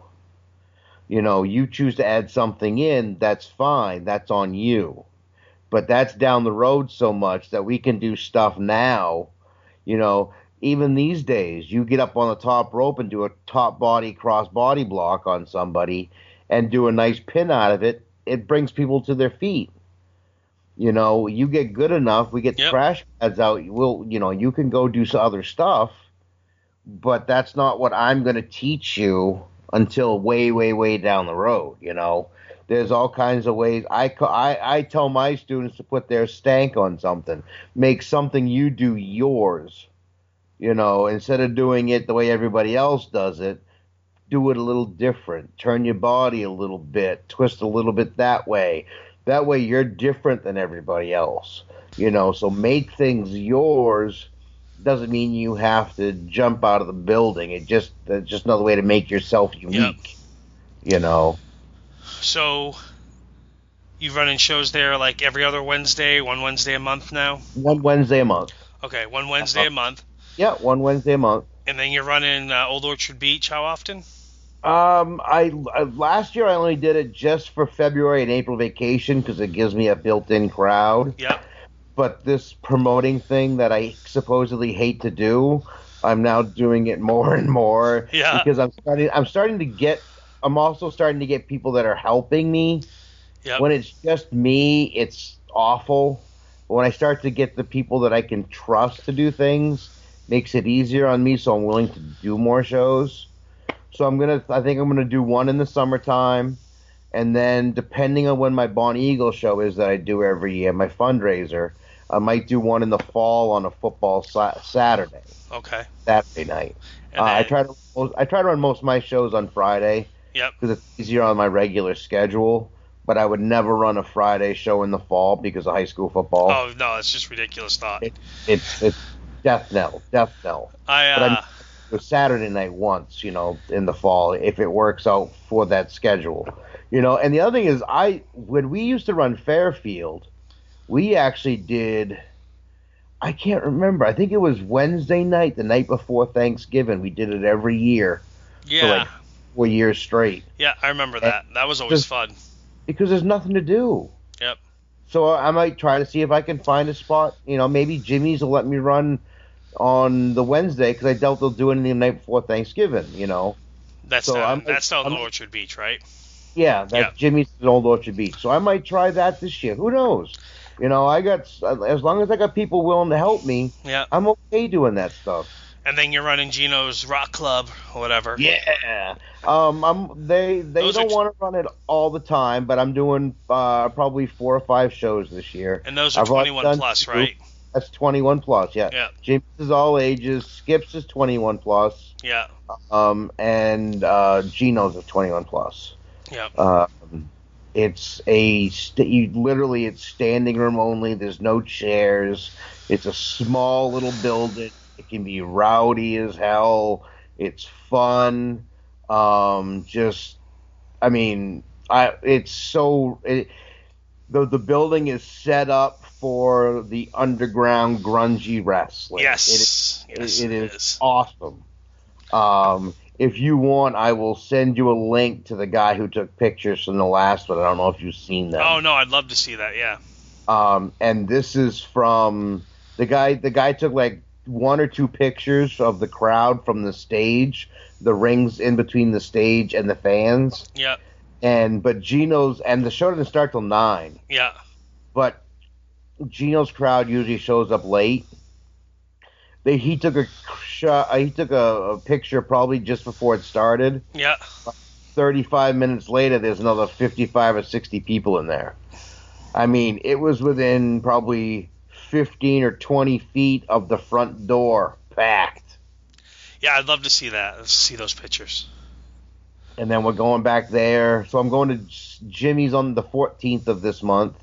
April. and then I have, and then we're going back to Geno's on the 26th of April of uh, Mar- uh April. May. May. May. 26th of May. That's Memorial Day weekend. That's okay. It don't matter. Yeah. No, I'm just saying. This is a landmark. That's oh, you're telling Day me not to run it. no, no, no, no, no, no, no. I the only the, my only recommendation for not running is if, for instance, you were running in Fairfield on a Friday night for Lawrence High School homecoming, and then and then surprised when six people show up to watch the matches. True story. Hey, Yeah, uh. I got I got some standard mandatory questions I got to ask you now. Okay. So these these are my these are my questions I ask everybody on these. Uh, first one, what is the uh, you collect wrestling stuff? Uh, not anymore. Uh, my stuff that I used to collect was my beginning stuff when I, Yep. excuse me, when I wrestled. Yeah. Uh, early programs, newspaper articles. I have a lot of that kind of stuff. All right. Uh, Because I have a few the, pictures yeah. That I have of rest with wrestlers. Very few. I don't want to be one of those guys that just runs up and take pictures with everything. I don't think that's what wrestlers should be doing. I don't know. I see. I kind of was that way when I was younger because I didn't want to seem like a mark. Uh-huh. And then now I'm like, fuck it, I don't Yeah, care. but but it's different though. You don't run up to everybody. no, no, no. Very true. Very true. Very true. Okay. You have I- that. Uh, guys, any any name on the show that means nothing to them, but because they're a name, yeah. I go up to people because they mean something Yes. to. me. Fair enough. you like you You have that. You have that. Uh, pretty badass picture of you, Sonny and Bison Smith. Yes, exactly. That I got I got Bison Smith from down there and Shane from down there. I got Yeah. everybody from down there Yeah. because that was Puerto Rico, man. That Yeah. I don't mind. You know, that was phenomenal. but I mean, I the only pictures that I have of wrestlers: George South, the Rock and Roll Express. yeah. Uh, I got one with Cody Rhodes, uh, one with Duggan, um, God. and that might be about it, dude. There might be a couple others, but that's it. And Cody is just because of his dad. Yep. I mean, I told him the story because we were talking about the NWA stuff on TBS. I mean, that I told Rock Jimmy uh, Ricky Morton. I said, I said, I told him the story. I said, I'm from Maine. We got one hour of WWF television a week, and then TBS came up there, and it was great because it went from from cartoon to grown men beating the shit out of each other Yep. and I loved it. And he went, "Oh my, that that's that's so good!" And he started screaming, "Robert, Robert, Robert, come on over here! You got to listen to this." So I mean, that was the because that's where I learned about wrestling. You Yeah. know, that's I was born too north of where I needed to Oh, be. me too. And- I feel the same and I was way. born, and I was born 20 years too late. Yeah. If I'd have been born in the 50s, I'd have been working territories. Yeah. My body, you didn't need the body, you needed the brain. Yeah.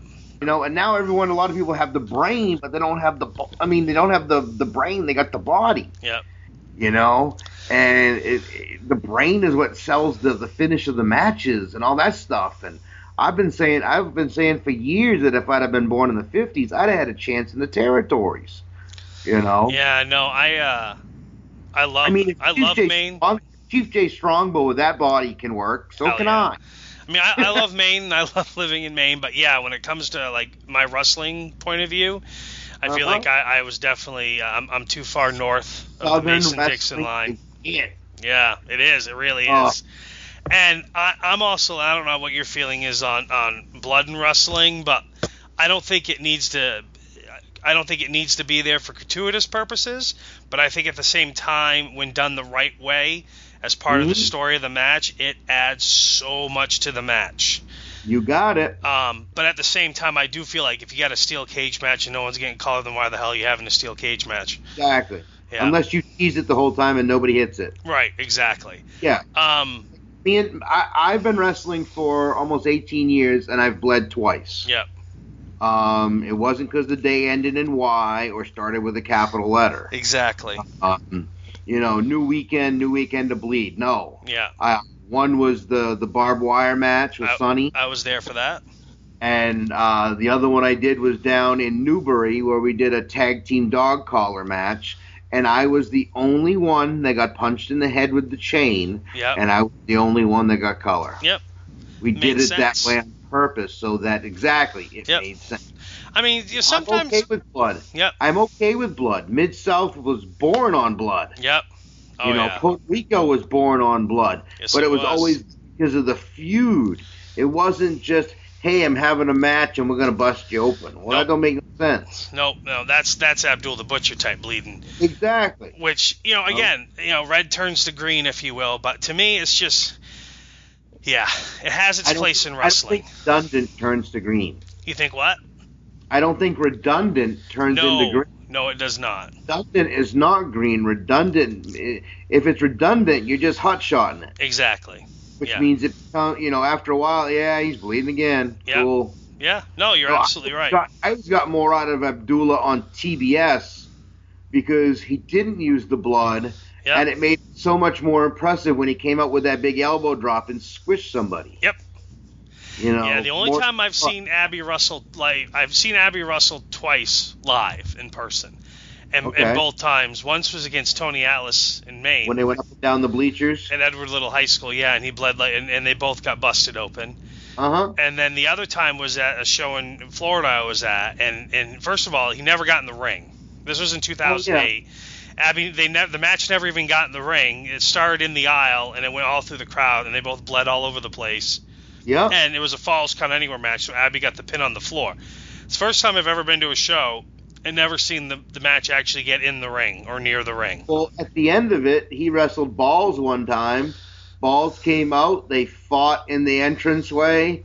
Uh, they both got color, and uh, Balls just left. That's it. That's it. They flew. They flew Abby to Puerto to uh, Japan for his final weekend because he said he could work. yeah, Okay, he had to take a walker down to the ring. yeah, He couldn't even get on the apron. He had to sit on the stairs or sit in a chair with his walker there, yeah. and did nothing in the match. And then when the match was over, they all they worked their way to get bring over the opponents, and he had all of them with the fork, and the crowd popped for it, and they sent him home because he said he could work the whole tour. And they said, no, you can't. Here's your one night because you can't even walk. Yeah, Here's one night. Now you can go. I hadn't heard that one. Yeah. So, So okay. footage, it was awful. The follow-up question, because we got sidetracked, which was, Yes, what's, what, what's your Dude, I'm never gonna stop talking, brother. So you got to keep me where I gotta be, because it ain't gonna work. the follow-up question, which was, uh, well, you don't, you don't collect memorabilia, so I'm gonna say, what's your favorite piece? But you don't collect it, so we're gonna move on. Uh, what's the uh, what, what's the weirdest place you've ever had a match? Either weirdest venue, oddest venue, just like you couldn't believe you were actually having a match in this this building. Um, Jeff's Catering comes to mind in Bangor. We had the big ring, and Bull Moose's head was an inch and a half from the ceiling. Um, Did you ever work at the Thatcher show? Thatcher's shows that they had in oh, that yeah, little I side to building. Thatcher. I Dude, the floor was crooked. It was. The floor was at an angle, and it was a metal was. building. I mean, like that's the weirdest place I've ever been to a Yeah, show. I didn't even think about it. Yeah, that was really weird too. Because it had like it was like the metal building. It had the floor was at an angle, so when you were running, when you were, you know, huh? It was it was to bring in storage. It was a storage entrance. yeah, and and when you ran the ropes though, when you ran the ring, I mean, you're running uphill one way. Yeah, but that's because they were stupid and they were running uphill. If you, if you if you were smart and you ran left and right, it didn't matter. I know, but I'm just saying, like I've never been in a place the was venue where the ring was on a, on a on an angle. Absolutely, but that was the whole part. I tell people, learn how to work. Why would you want? All right, running downhill is great, but then you got to then you just run side to side, and it's the same damn thing. That's where I ran my training school for a while. What's uh? Oh, that's true. You did run the training school out of there. Yeah. What's uh? What's favorite favorite match? For me, Yeah. oh jeez. Oh wow. Uh, while you think on that, what's the what's the uh, wildest match you've ever been a part of? uh, probably working um, Mr. T and the late great AJ Matrano in uh, Big Time. It was Falls Count Anywhere. You mean Mr. TA? Yeah, Mr. TA. Terry Allen, not not I pity the fool, Mr. T. Yes, correct. Okay. Uh, he's the stiffest dude in the world. His uh, punches are stiff. And somebody asked me one time, well, why didn't you just go down when he kept punching you in the head? Because boots were harder. So, so his, it's funny. his boots were harder. Is- nice. Oh yeah. so me and Sonny, we're sitting there and we're out back, and and uh, AJ always was a team, always tag team with with with uh, Terry. Yeah. And it was funny because me and Sonny are both going, no, I'm working with. I'm working with uh, uh, AJ. AJ. No, I'm working with AJ. No way, I'm working with AJ. so I'm sitting there and I'm going, Sonny, you're the same. You're bigger than I am. You should go with Terry because he's bigger than than, than than AJ, and maybe we'll swap a little later. And, uh, yeah, that was that was probably one of my roughest matches. Um, one of my favorite matches was probably the night I won the hardcore title down there in Portland yeah. because there were 450 people and that was the place was rocking and I was wrestling um, Jay and I was wrestling Frankie and there was a there was a lumberjack strap match.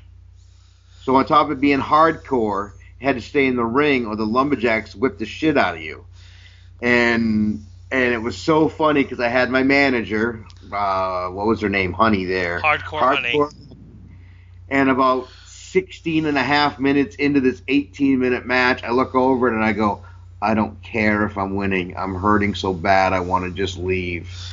I'm mouthing it to myself. 'Cause they're a tag team. Yeah. They were all yeah. in Hardcore Institute. Yep. So it was a two on one friggin' handicap match. And I literally had like 45 seconds of offense in the entire thing. It's the only time I've ever asked for aspirin when a show was over, dude. My head, my head hurt so damn bad. I was like, son of a bitch. But that was a fun match. Um, That was January 26, 2001. okay. Triple threat lumberjack match. Yeah. Um, but yeah, I had so much. I mean, I I've also had fun working so, a lot of the names I worked. I mean, I've had, uh, it, the match wasn't much of anything, but I got to work with Snuka, and I got to work with Duggan. Uh, you know, Tony's always fun to work, man. I love working with Tony, Tony Atlas. Yep. Um, you know, I've had a chance to work with Gangrel and uh, Koko B. Ware, Valentine. You know, uh, AWA Lobster Man's AWA. Uh, oh, uh, Jeff Costa. Yes. Yep. They, Maverick Wild was the booker, and he always put me in with the the, the names because he knew that I didn't care Yep. about being the big star. You know, I was happy to do what he wanted. So he put me in with a lot of those guys, and I was like, thank you, because I mean, I got to learn from them, you know, and you know, sell that, sell that, that, that hope. I mean, sell that, uh, that heat until it's time for the hope. Don't take it early. Don't take it early. Keep milking it. Keep milking it. You know. And it just it just stuck with me. All the people that I've had the chance to listen to. You know.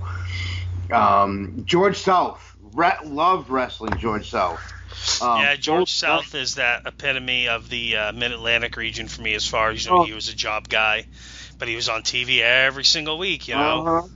Ric Yeah. Flair used to used to ask to work him on television, and then Ric Flair would get yelled at because he loved working with George South Yeah. so much that he would get yelled at because George South got too much offense on the world champ. Yeah, I've, I've seen I've You seen uh, a couple of their matches. Yeah, And George he South was- has got a great book. Oh yeah, and he he's got. to I don't know how old he is. I don't want to insult the man, but he's got to be at least. He was old when he was in in the 80s, man. Yeah, I gotta say he's probably in his 60s. I, I bet you he's in his 60s by now. I bet he's in his. I bet you he's somewhere between 60 and 63 or four. Yep. and and and it's so funny because he just says, "Listen to me, hillbilly. Listen to me. You got it, sir. Whatever you want." You know? And, and the first night I wrestled him, it took him eight minutes to get his jacket off. It oh was- my God, it's amazing. And I was in the ring, and I was getting nervous because it was taking so long. Oh my I'm God. All right, I feel horrible right now, and you're gonna feel like a piece of shit. What? He's 54. Oh no. Sorry, George. I doubt he's listening, but Mr. South is That's only okay. 54. At least I said 60, so it's only six years. Or he's, or he's lying. yeah, yeah, the online could be wrong.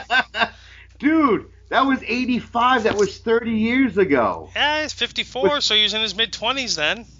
Was it, was he in his mid 20s then, though? He probably didn't look like it, but apparently he was. Oh. Why, would you find it on Wiki? Wikipedia, yeah. Yeah, that's always truthful. I looked it up. Well, I'm sure it is. I'm just talking. you know, it's funny. I was at back in 2012. I was at a uh, a show down in New Jersey. I went down to see the Great Muta, Yep. And surprise, surprise, George South was on the card. Uh, they had Jake Manning was up there, but George South was Yep. on the card, high spots, and brought up a table and everything. That's and he was had to- involved in one of the most. I mean, this is you, he, I, hold on. Let me look it up because I want to give it justice. But he was in the the most screwed up eight man tag I have ever seen in my life, as far as just who was on the who was on the card. Oh yeah. Yeah, and uh, don't tell Was me I don't have it on this list, huh?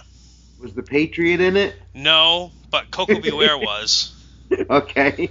Yeah, yeah, it's got to be on here. Why isn't it finding it then? Oh, because I spelled George wrong. Yeah, I'll do it. There it is. All right, so I saw it. Okay, hold on. All right, listen to this. Eight man tag. Uh, Taka Suzuki, Koko B. Ware, Mike Bennett, and Starman defeated the Sheik. Not, uh, I know you're talking about. yeah, okay, the new Sheik there. Apollyon, QT Marshall, and George South.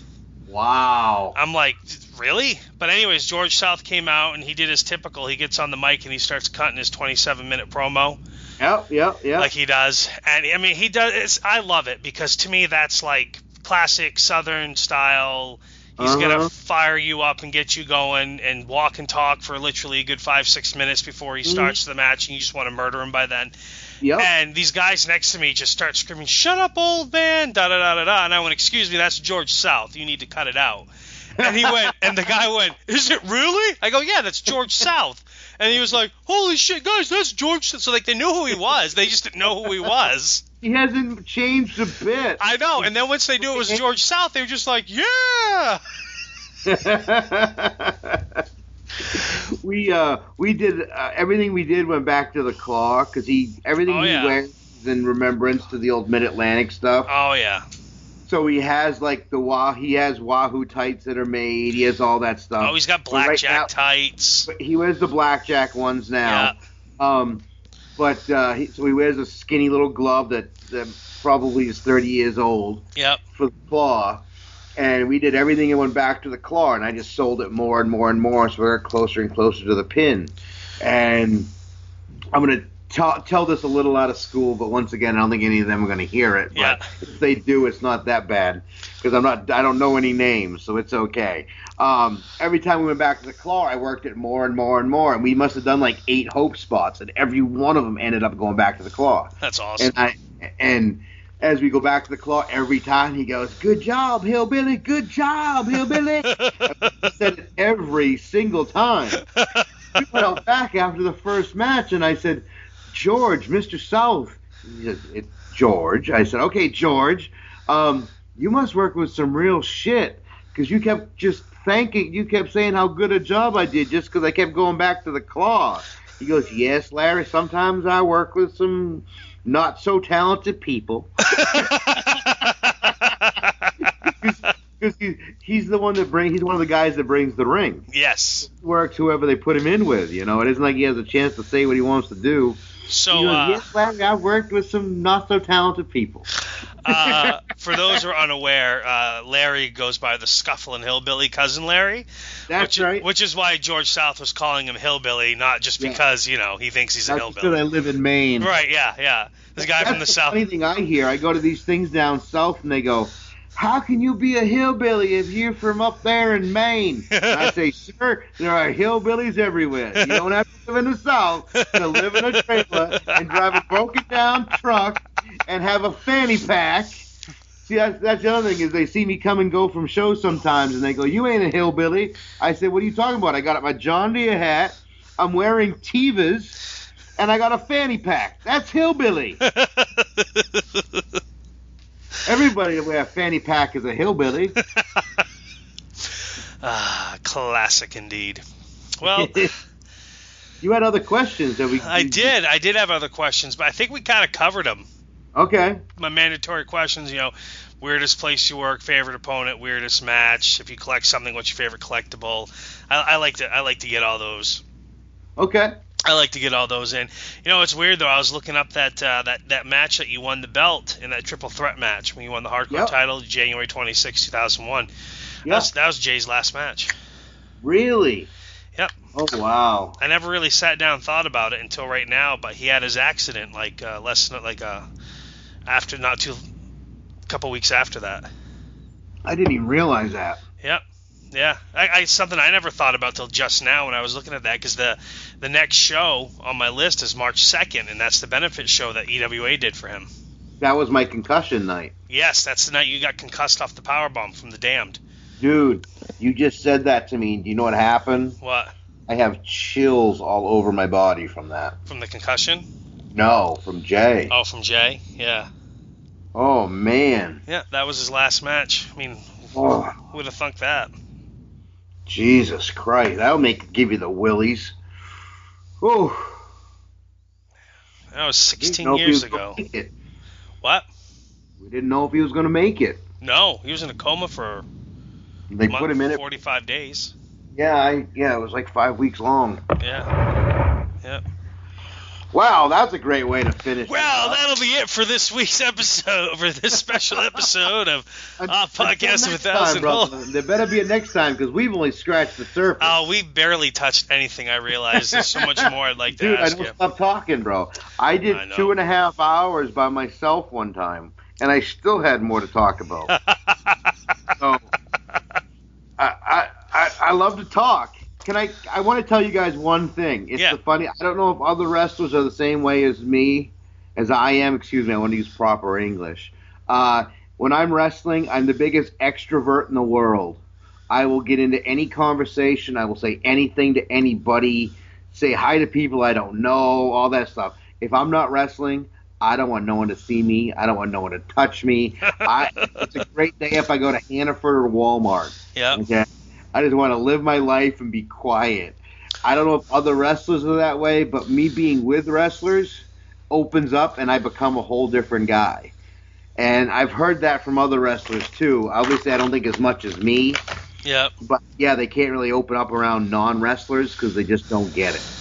You know, it's weird. It's like I was at work the other day, and I, I don't know if this relates to what you're talking about or not, but I was at work the other day, and I was uh, I was working with a guy named Tony and, and, and a girl named Brenda. And uh, I'm not usually in work this early, but Tony and I are both wrestling fans. We both work the night shift, but our shifts are really screwed up lately because of all this training.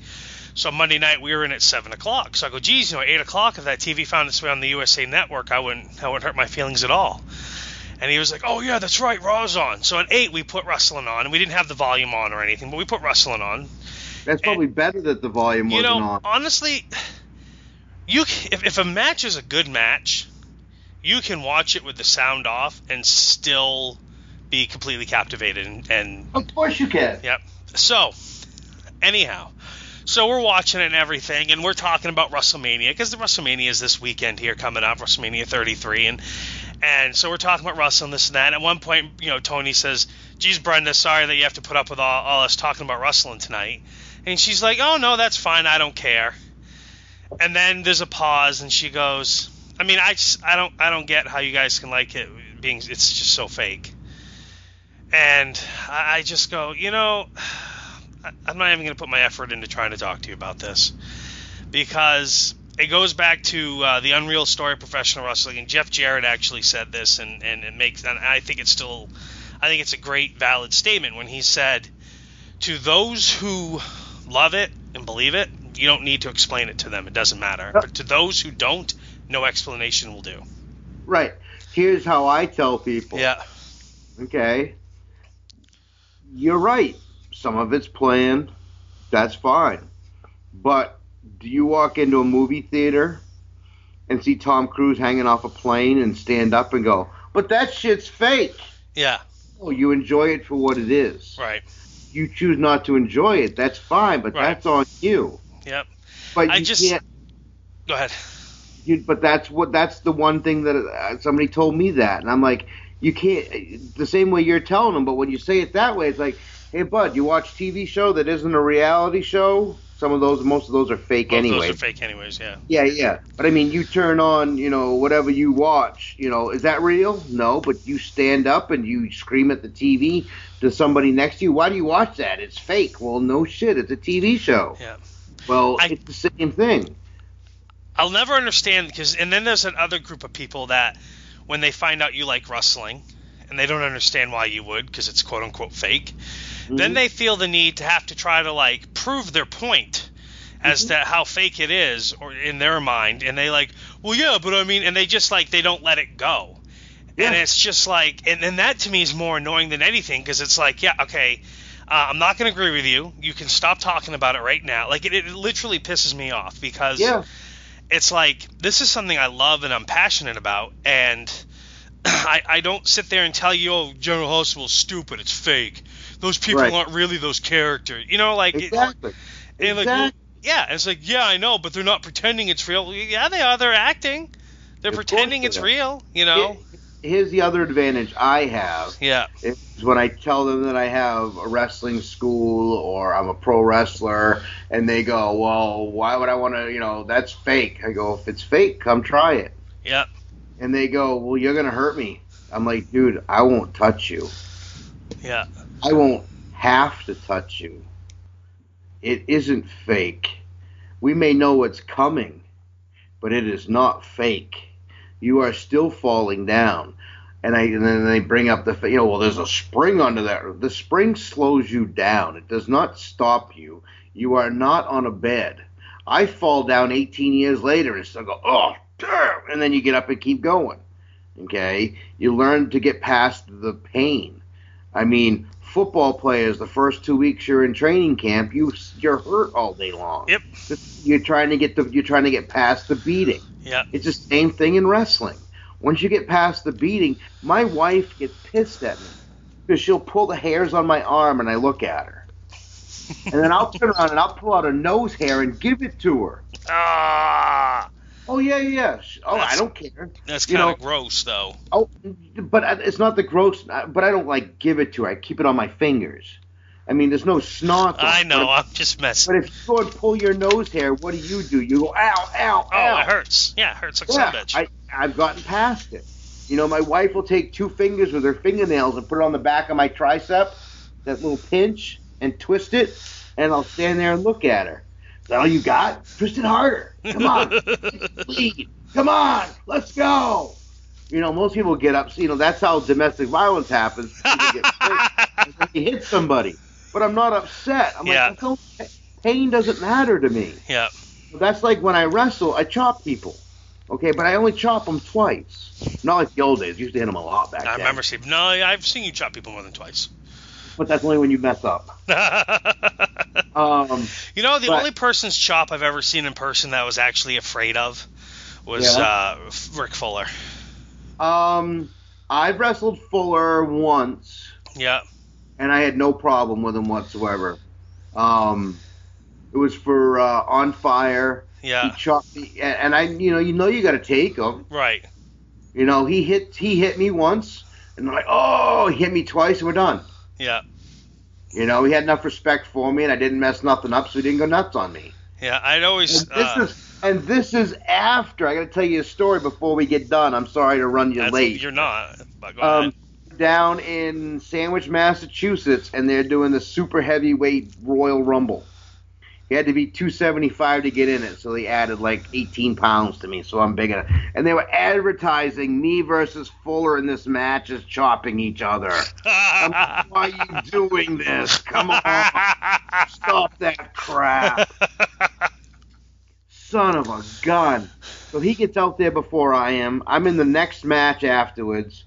So I get in the ring. He goes, All right, you hit me three times. I'll hit you three times. I'll shoot you in. I'll give you the little backbreaker gimmick and I'll pin you and then you can leave. All right, cool.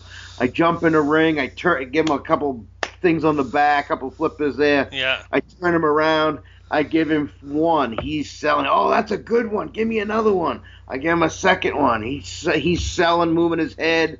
I'm coming forward, and I went right down his face with my third chop.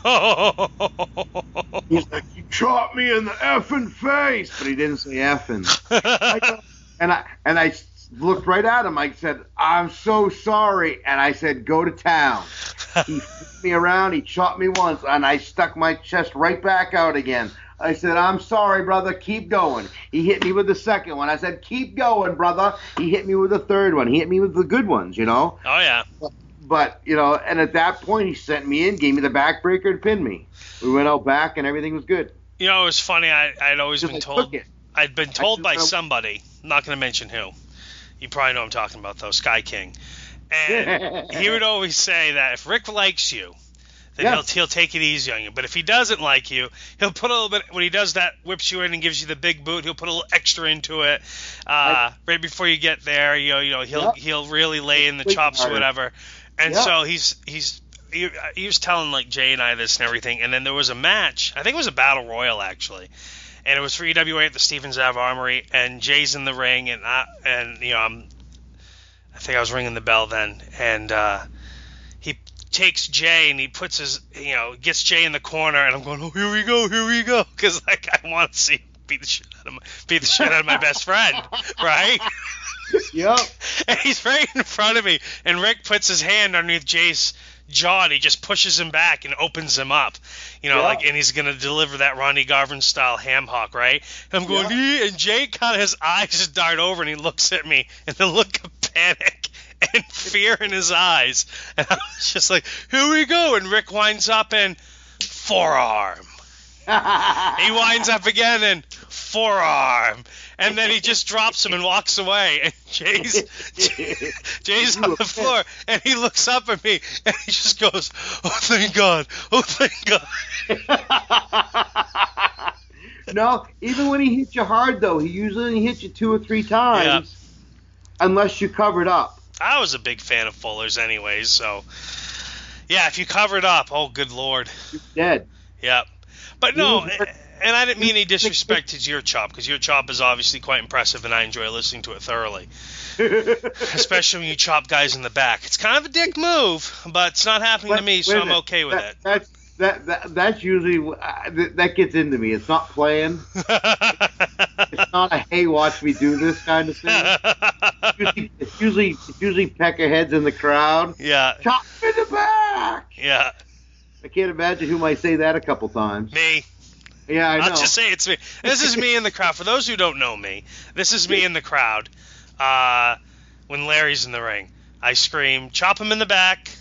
I go, "Chop him harder!" I didn't hear it that time. Iron Claw, Heart Yep. Punch, Airplane Spin. There you go. Chop hard and, and old moves that nobody uses. anymore. Pretty much. That's what I said. I go, give him the Iron Actually- Claw. No one Act- expects the Iron I- Claw. I think one time in Fairfield, I put the stomach claw on somebody. yeah, I popped big for that. Yeah, yeah, I popped big for that you. I'm one. like, watch this one. This isn't even just the claw. This, This is is stomach claw, yeah. yeah, I popped big for that one. if you can't make your friends have fun, then what's the sense of doing it? Pretty much. So, uh, you got any plans on winding down? Winding down? Sadly, no. Um, I, I pretty much wind down now. Have you watched me wrestle? I my goal at this point is to get to a thousand matches. How many at? Uh, nine fifteen or nine twenty. So I got another couple three three years. But at this point, I'm doing just my own shows. Yeah. I'm doing almost 25 shows a year.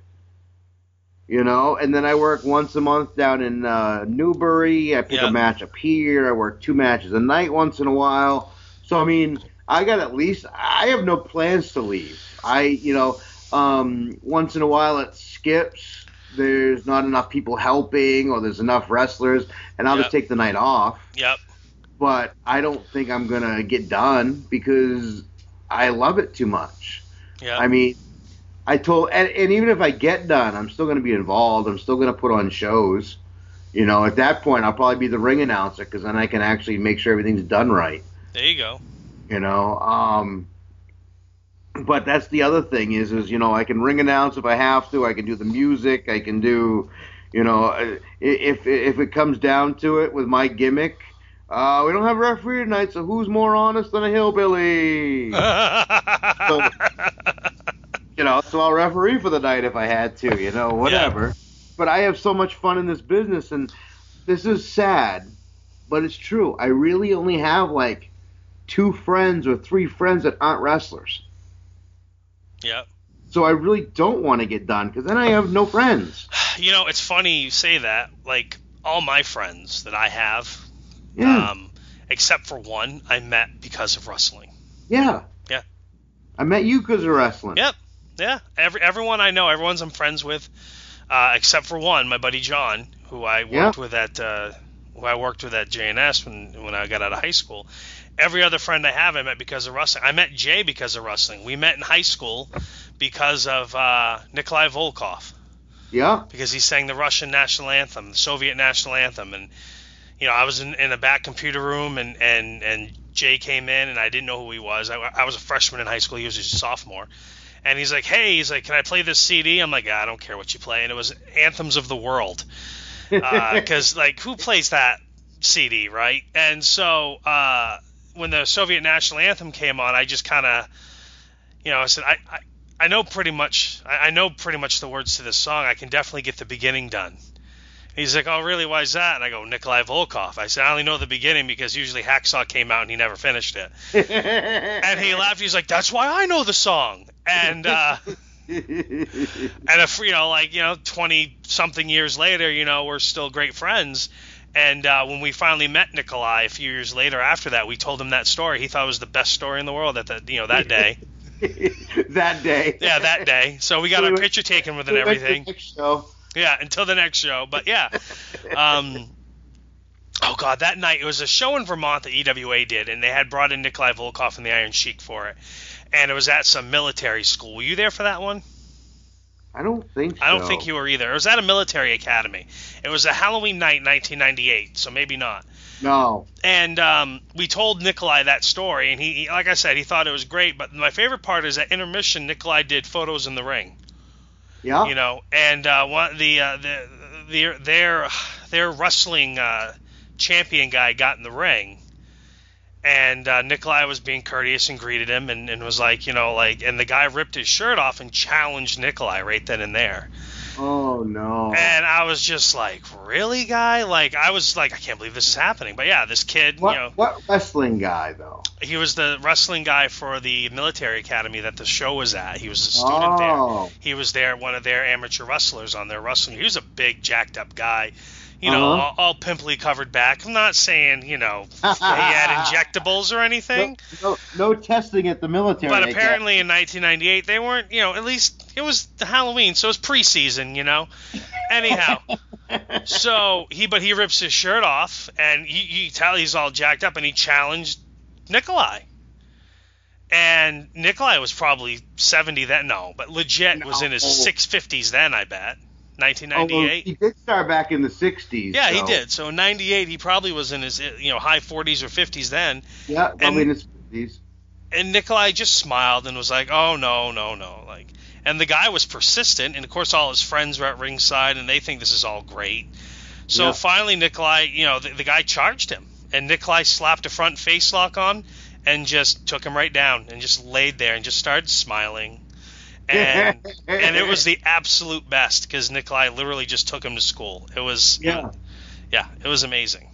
And it's funny because the kid was a college guy. Yeah, I mean, a wrestler guy. yeah. Nikolai You know, was Nikolai why was would- 50 Why years would- old. You're an amateur wrestler, why would you charge anybody? I don't know. But I guess he just, you know, Nikolai wasn't taking the bait, so he went at him. Nikolai just slapped him in a front face lock. Yeah. First, he Nikolai backed himself up to the corner, and he used the corner to hold him up, and he just held the kid. And Nikolai was just smiling. You'd see him kind of, you know, like kind of tweak up a little bit and lift the kid up Yeah. onto his toes every couple of seconds. And then Nikolai took a step out, took him right down on the canvas, Yeah. held him down there, and then said, "Are you all done, huh?" And I guess the kid must have said yes. And Nikolai got up, and the kid got up and shook his hand and took off, left the ring, walked out of the building. Yeah. So, Yeah. uh, And also, Nikolai was like 280, 290. oh yeah, man. Nikolai's a big guy. Yeah. Huge. Yep. His- I think 200 of it was his chest. he was barrel chested, that's for sure. But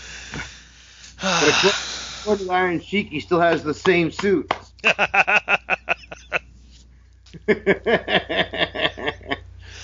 well, hey, Larry, thanks for coming on today. I. Absolutely. Have me back sometime. Oh, we'll definitely do this again. We'll definitely do this right. again. We basically just uh, there was no format to this. We just sort of scratched the surface, though, I guess, a little bit. Oh, dude, that, you can tell, bro. We'll, we can, me and you are friends. We can just talk forever. And I Uh, think people will like it because me and you talk enough that Yeah, it, it spurs stories in our heads that we haven't thought about in forever. Oh no, absolutely it did. You Yeah, know? All those, most of those stories I hadn't even thought about in forever, man. that's that's yeah, that's the way But it I works. also don't have friends like you that I've known for 18 years. Most of my wrestling guys now have been in the business seven or eight years. yeah, I've noticed it's, it's getting less and less. They're all gone. Yeah, All there is is the old, untalented, fat white guy who plays a stupid character instead of a serious wrestler. And all the other ones are pretty much gone, man. yeah. I mean, Kurt's doing his thing, obviously, and Booker. Who else? Uh, literally, that's about it. I mean, Steve Scott, DeSanto, Har- I mean, Heresy. They're they're all done. Yeah. Yeah, they're all done. Uh, see, uh, I saw Hasty a couple years ago at a show. He's not doing well. Oh no, that was actually 2012 was the last time I saw him. It was that long ago now already. Yeah. I had his first match back when he took all that time off at the old Christian show. Yep. Yeah. He, he goes, Larry, would you take care of me? Absolutely, Adam. So we had a match, and he's like, he's like, you made me look like a million bucks. I said, yeah, I told you. You know, that, that that's what I consider a worker, man. That's Yep. what I consider a good worker is someone that can work with the young kids. Anyone can work with somebody better than them as long as their ears are open. But the guys that can pull good stuff out of guys less talented than them are what I consider a good worker. So that's why I love training because that's all I'm doing is working with the kids that are younger than me, you know. yeah. All right, brother, I gotta go. I gotta go poster for the next town. Yeah. Oh, you gotta go work. The, gotta go work the gimmick, huh? Gotta go Gotta hang your the gimmick, brother. I gotta go make my five dollars an hour while I. That's about what it turns into. well, have fun, man. I appreciate All it. right. Thanks a lot, I'll Mike. talk to you later. All right. Bye bye. Bye. Thanks again to Larry for coming on the show, having a great conversation, my old friend. Uh, please find him on social media. He's the Scuffling Hillbilly Larry Huntley. You can find him on Facebook. Uh, I don't know if he's on Twitter. That's okay. You can find me on Twitter. I'm at SuperstarML, and the show is at A Thousand Holds Pod. Don't forget our Facebook presence. Thanks a lot.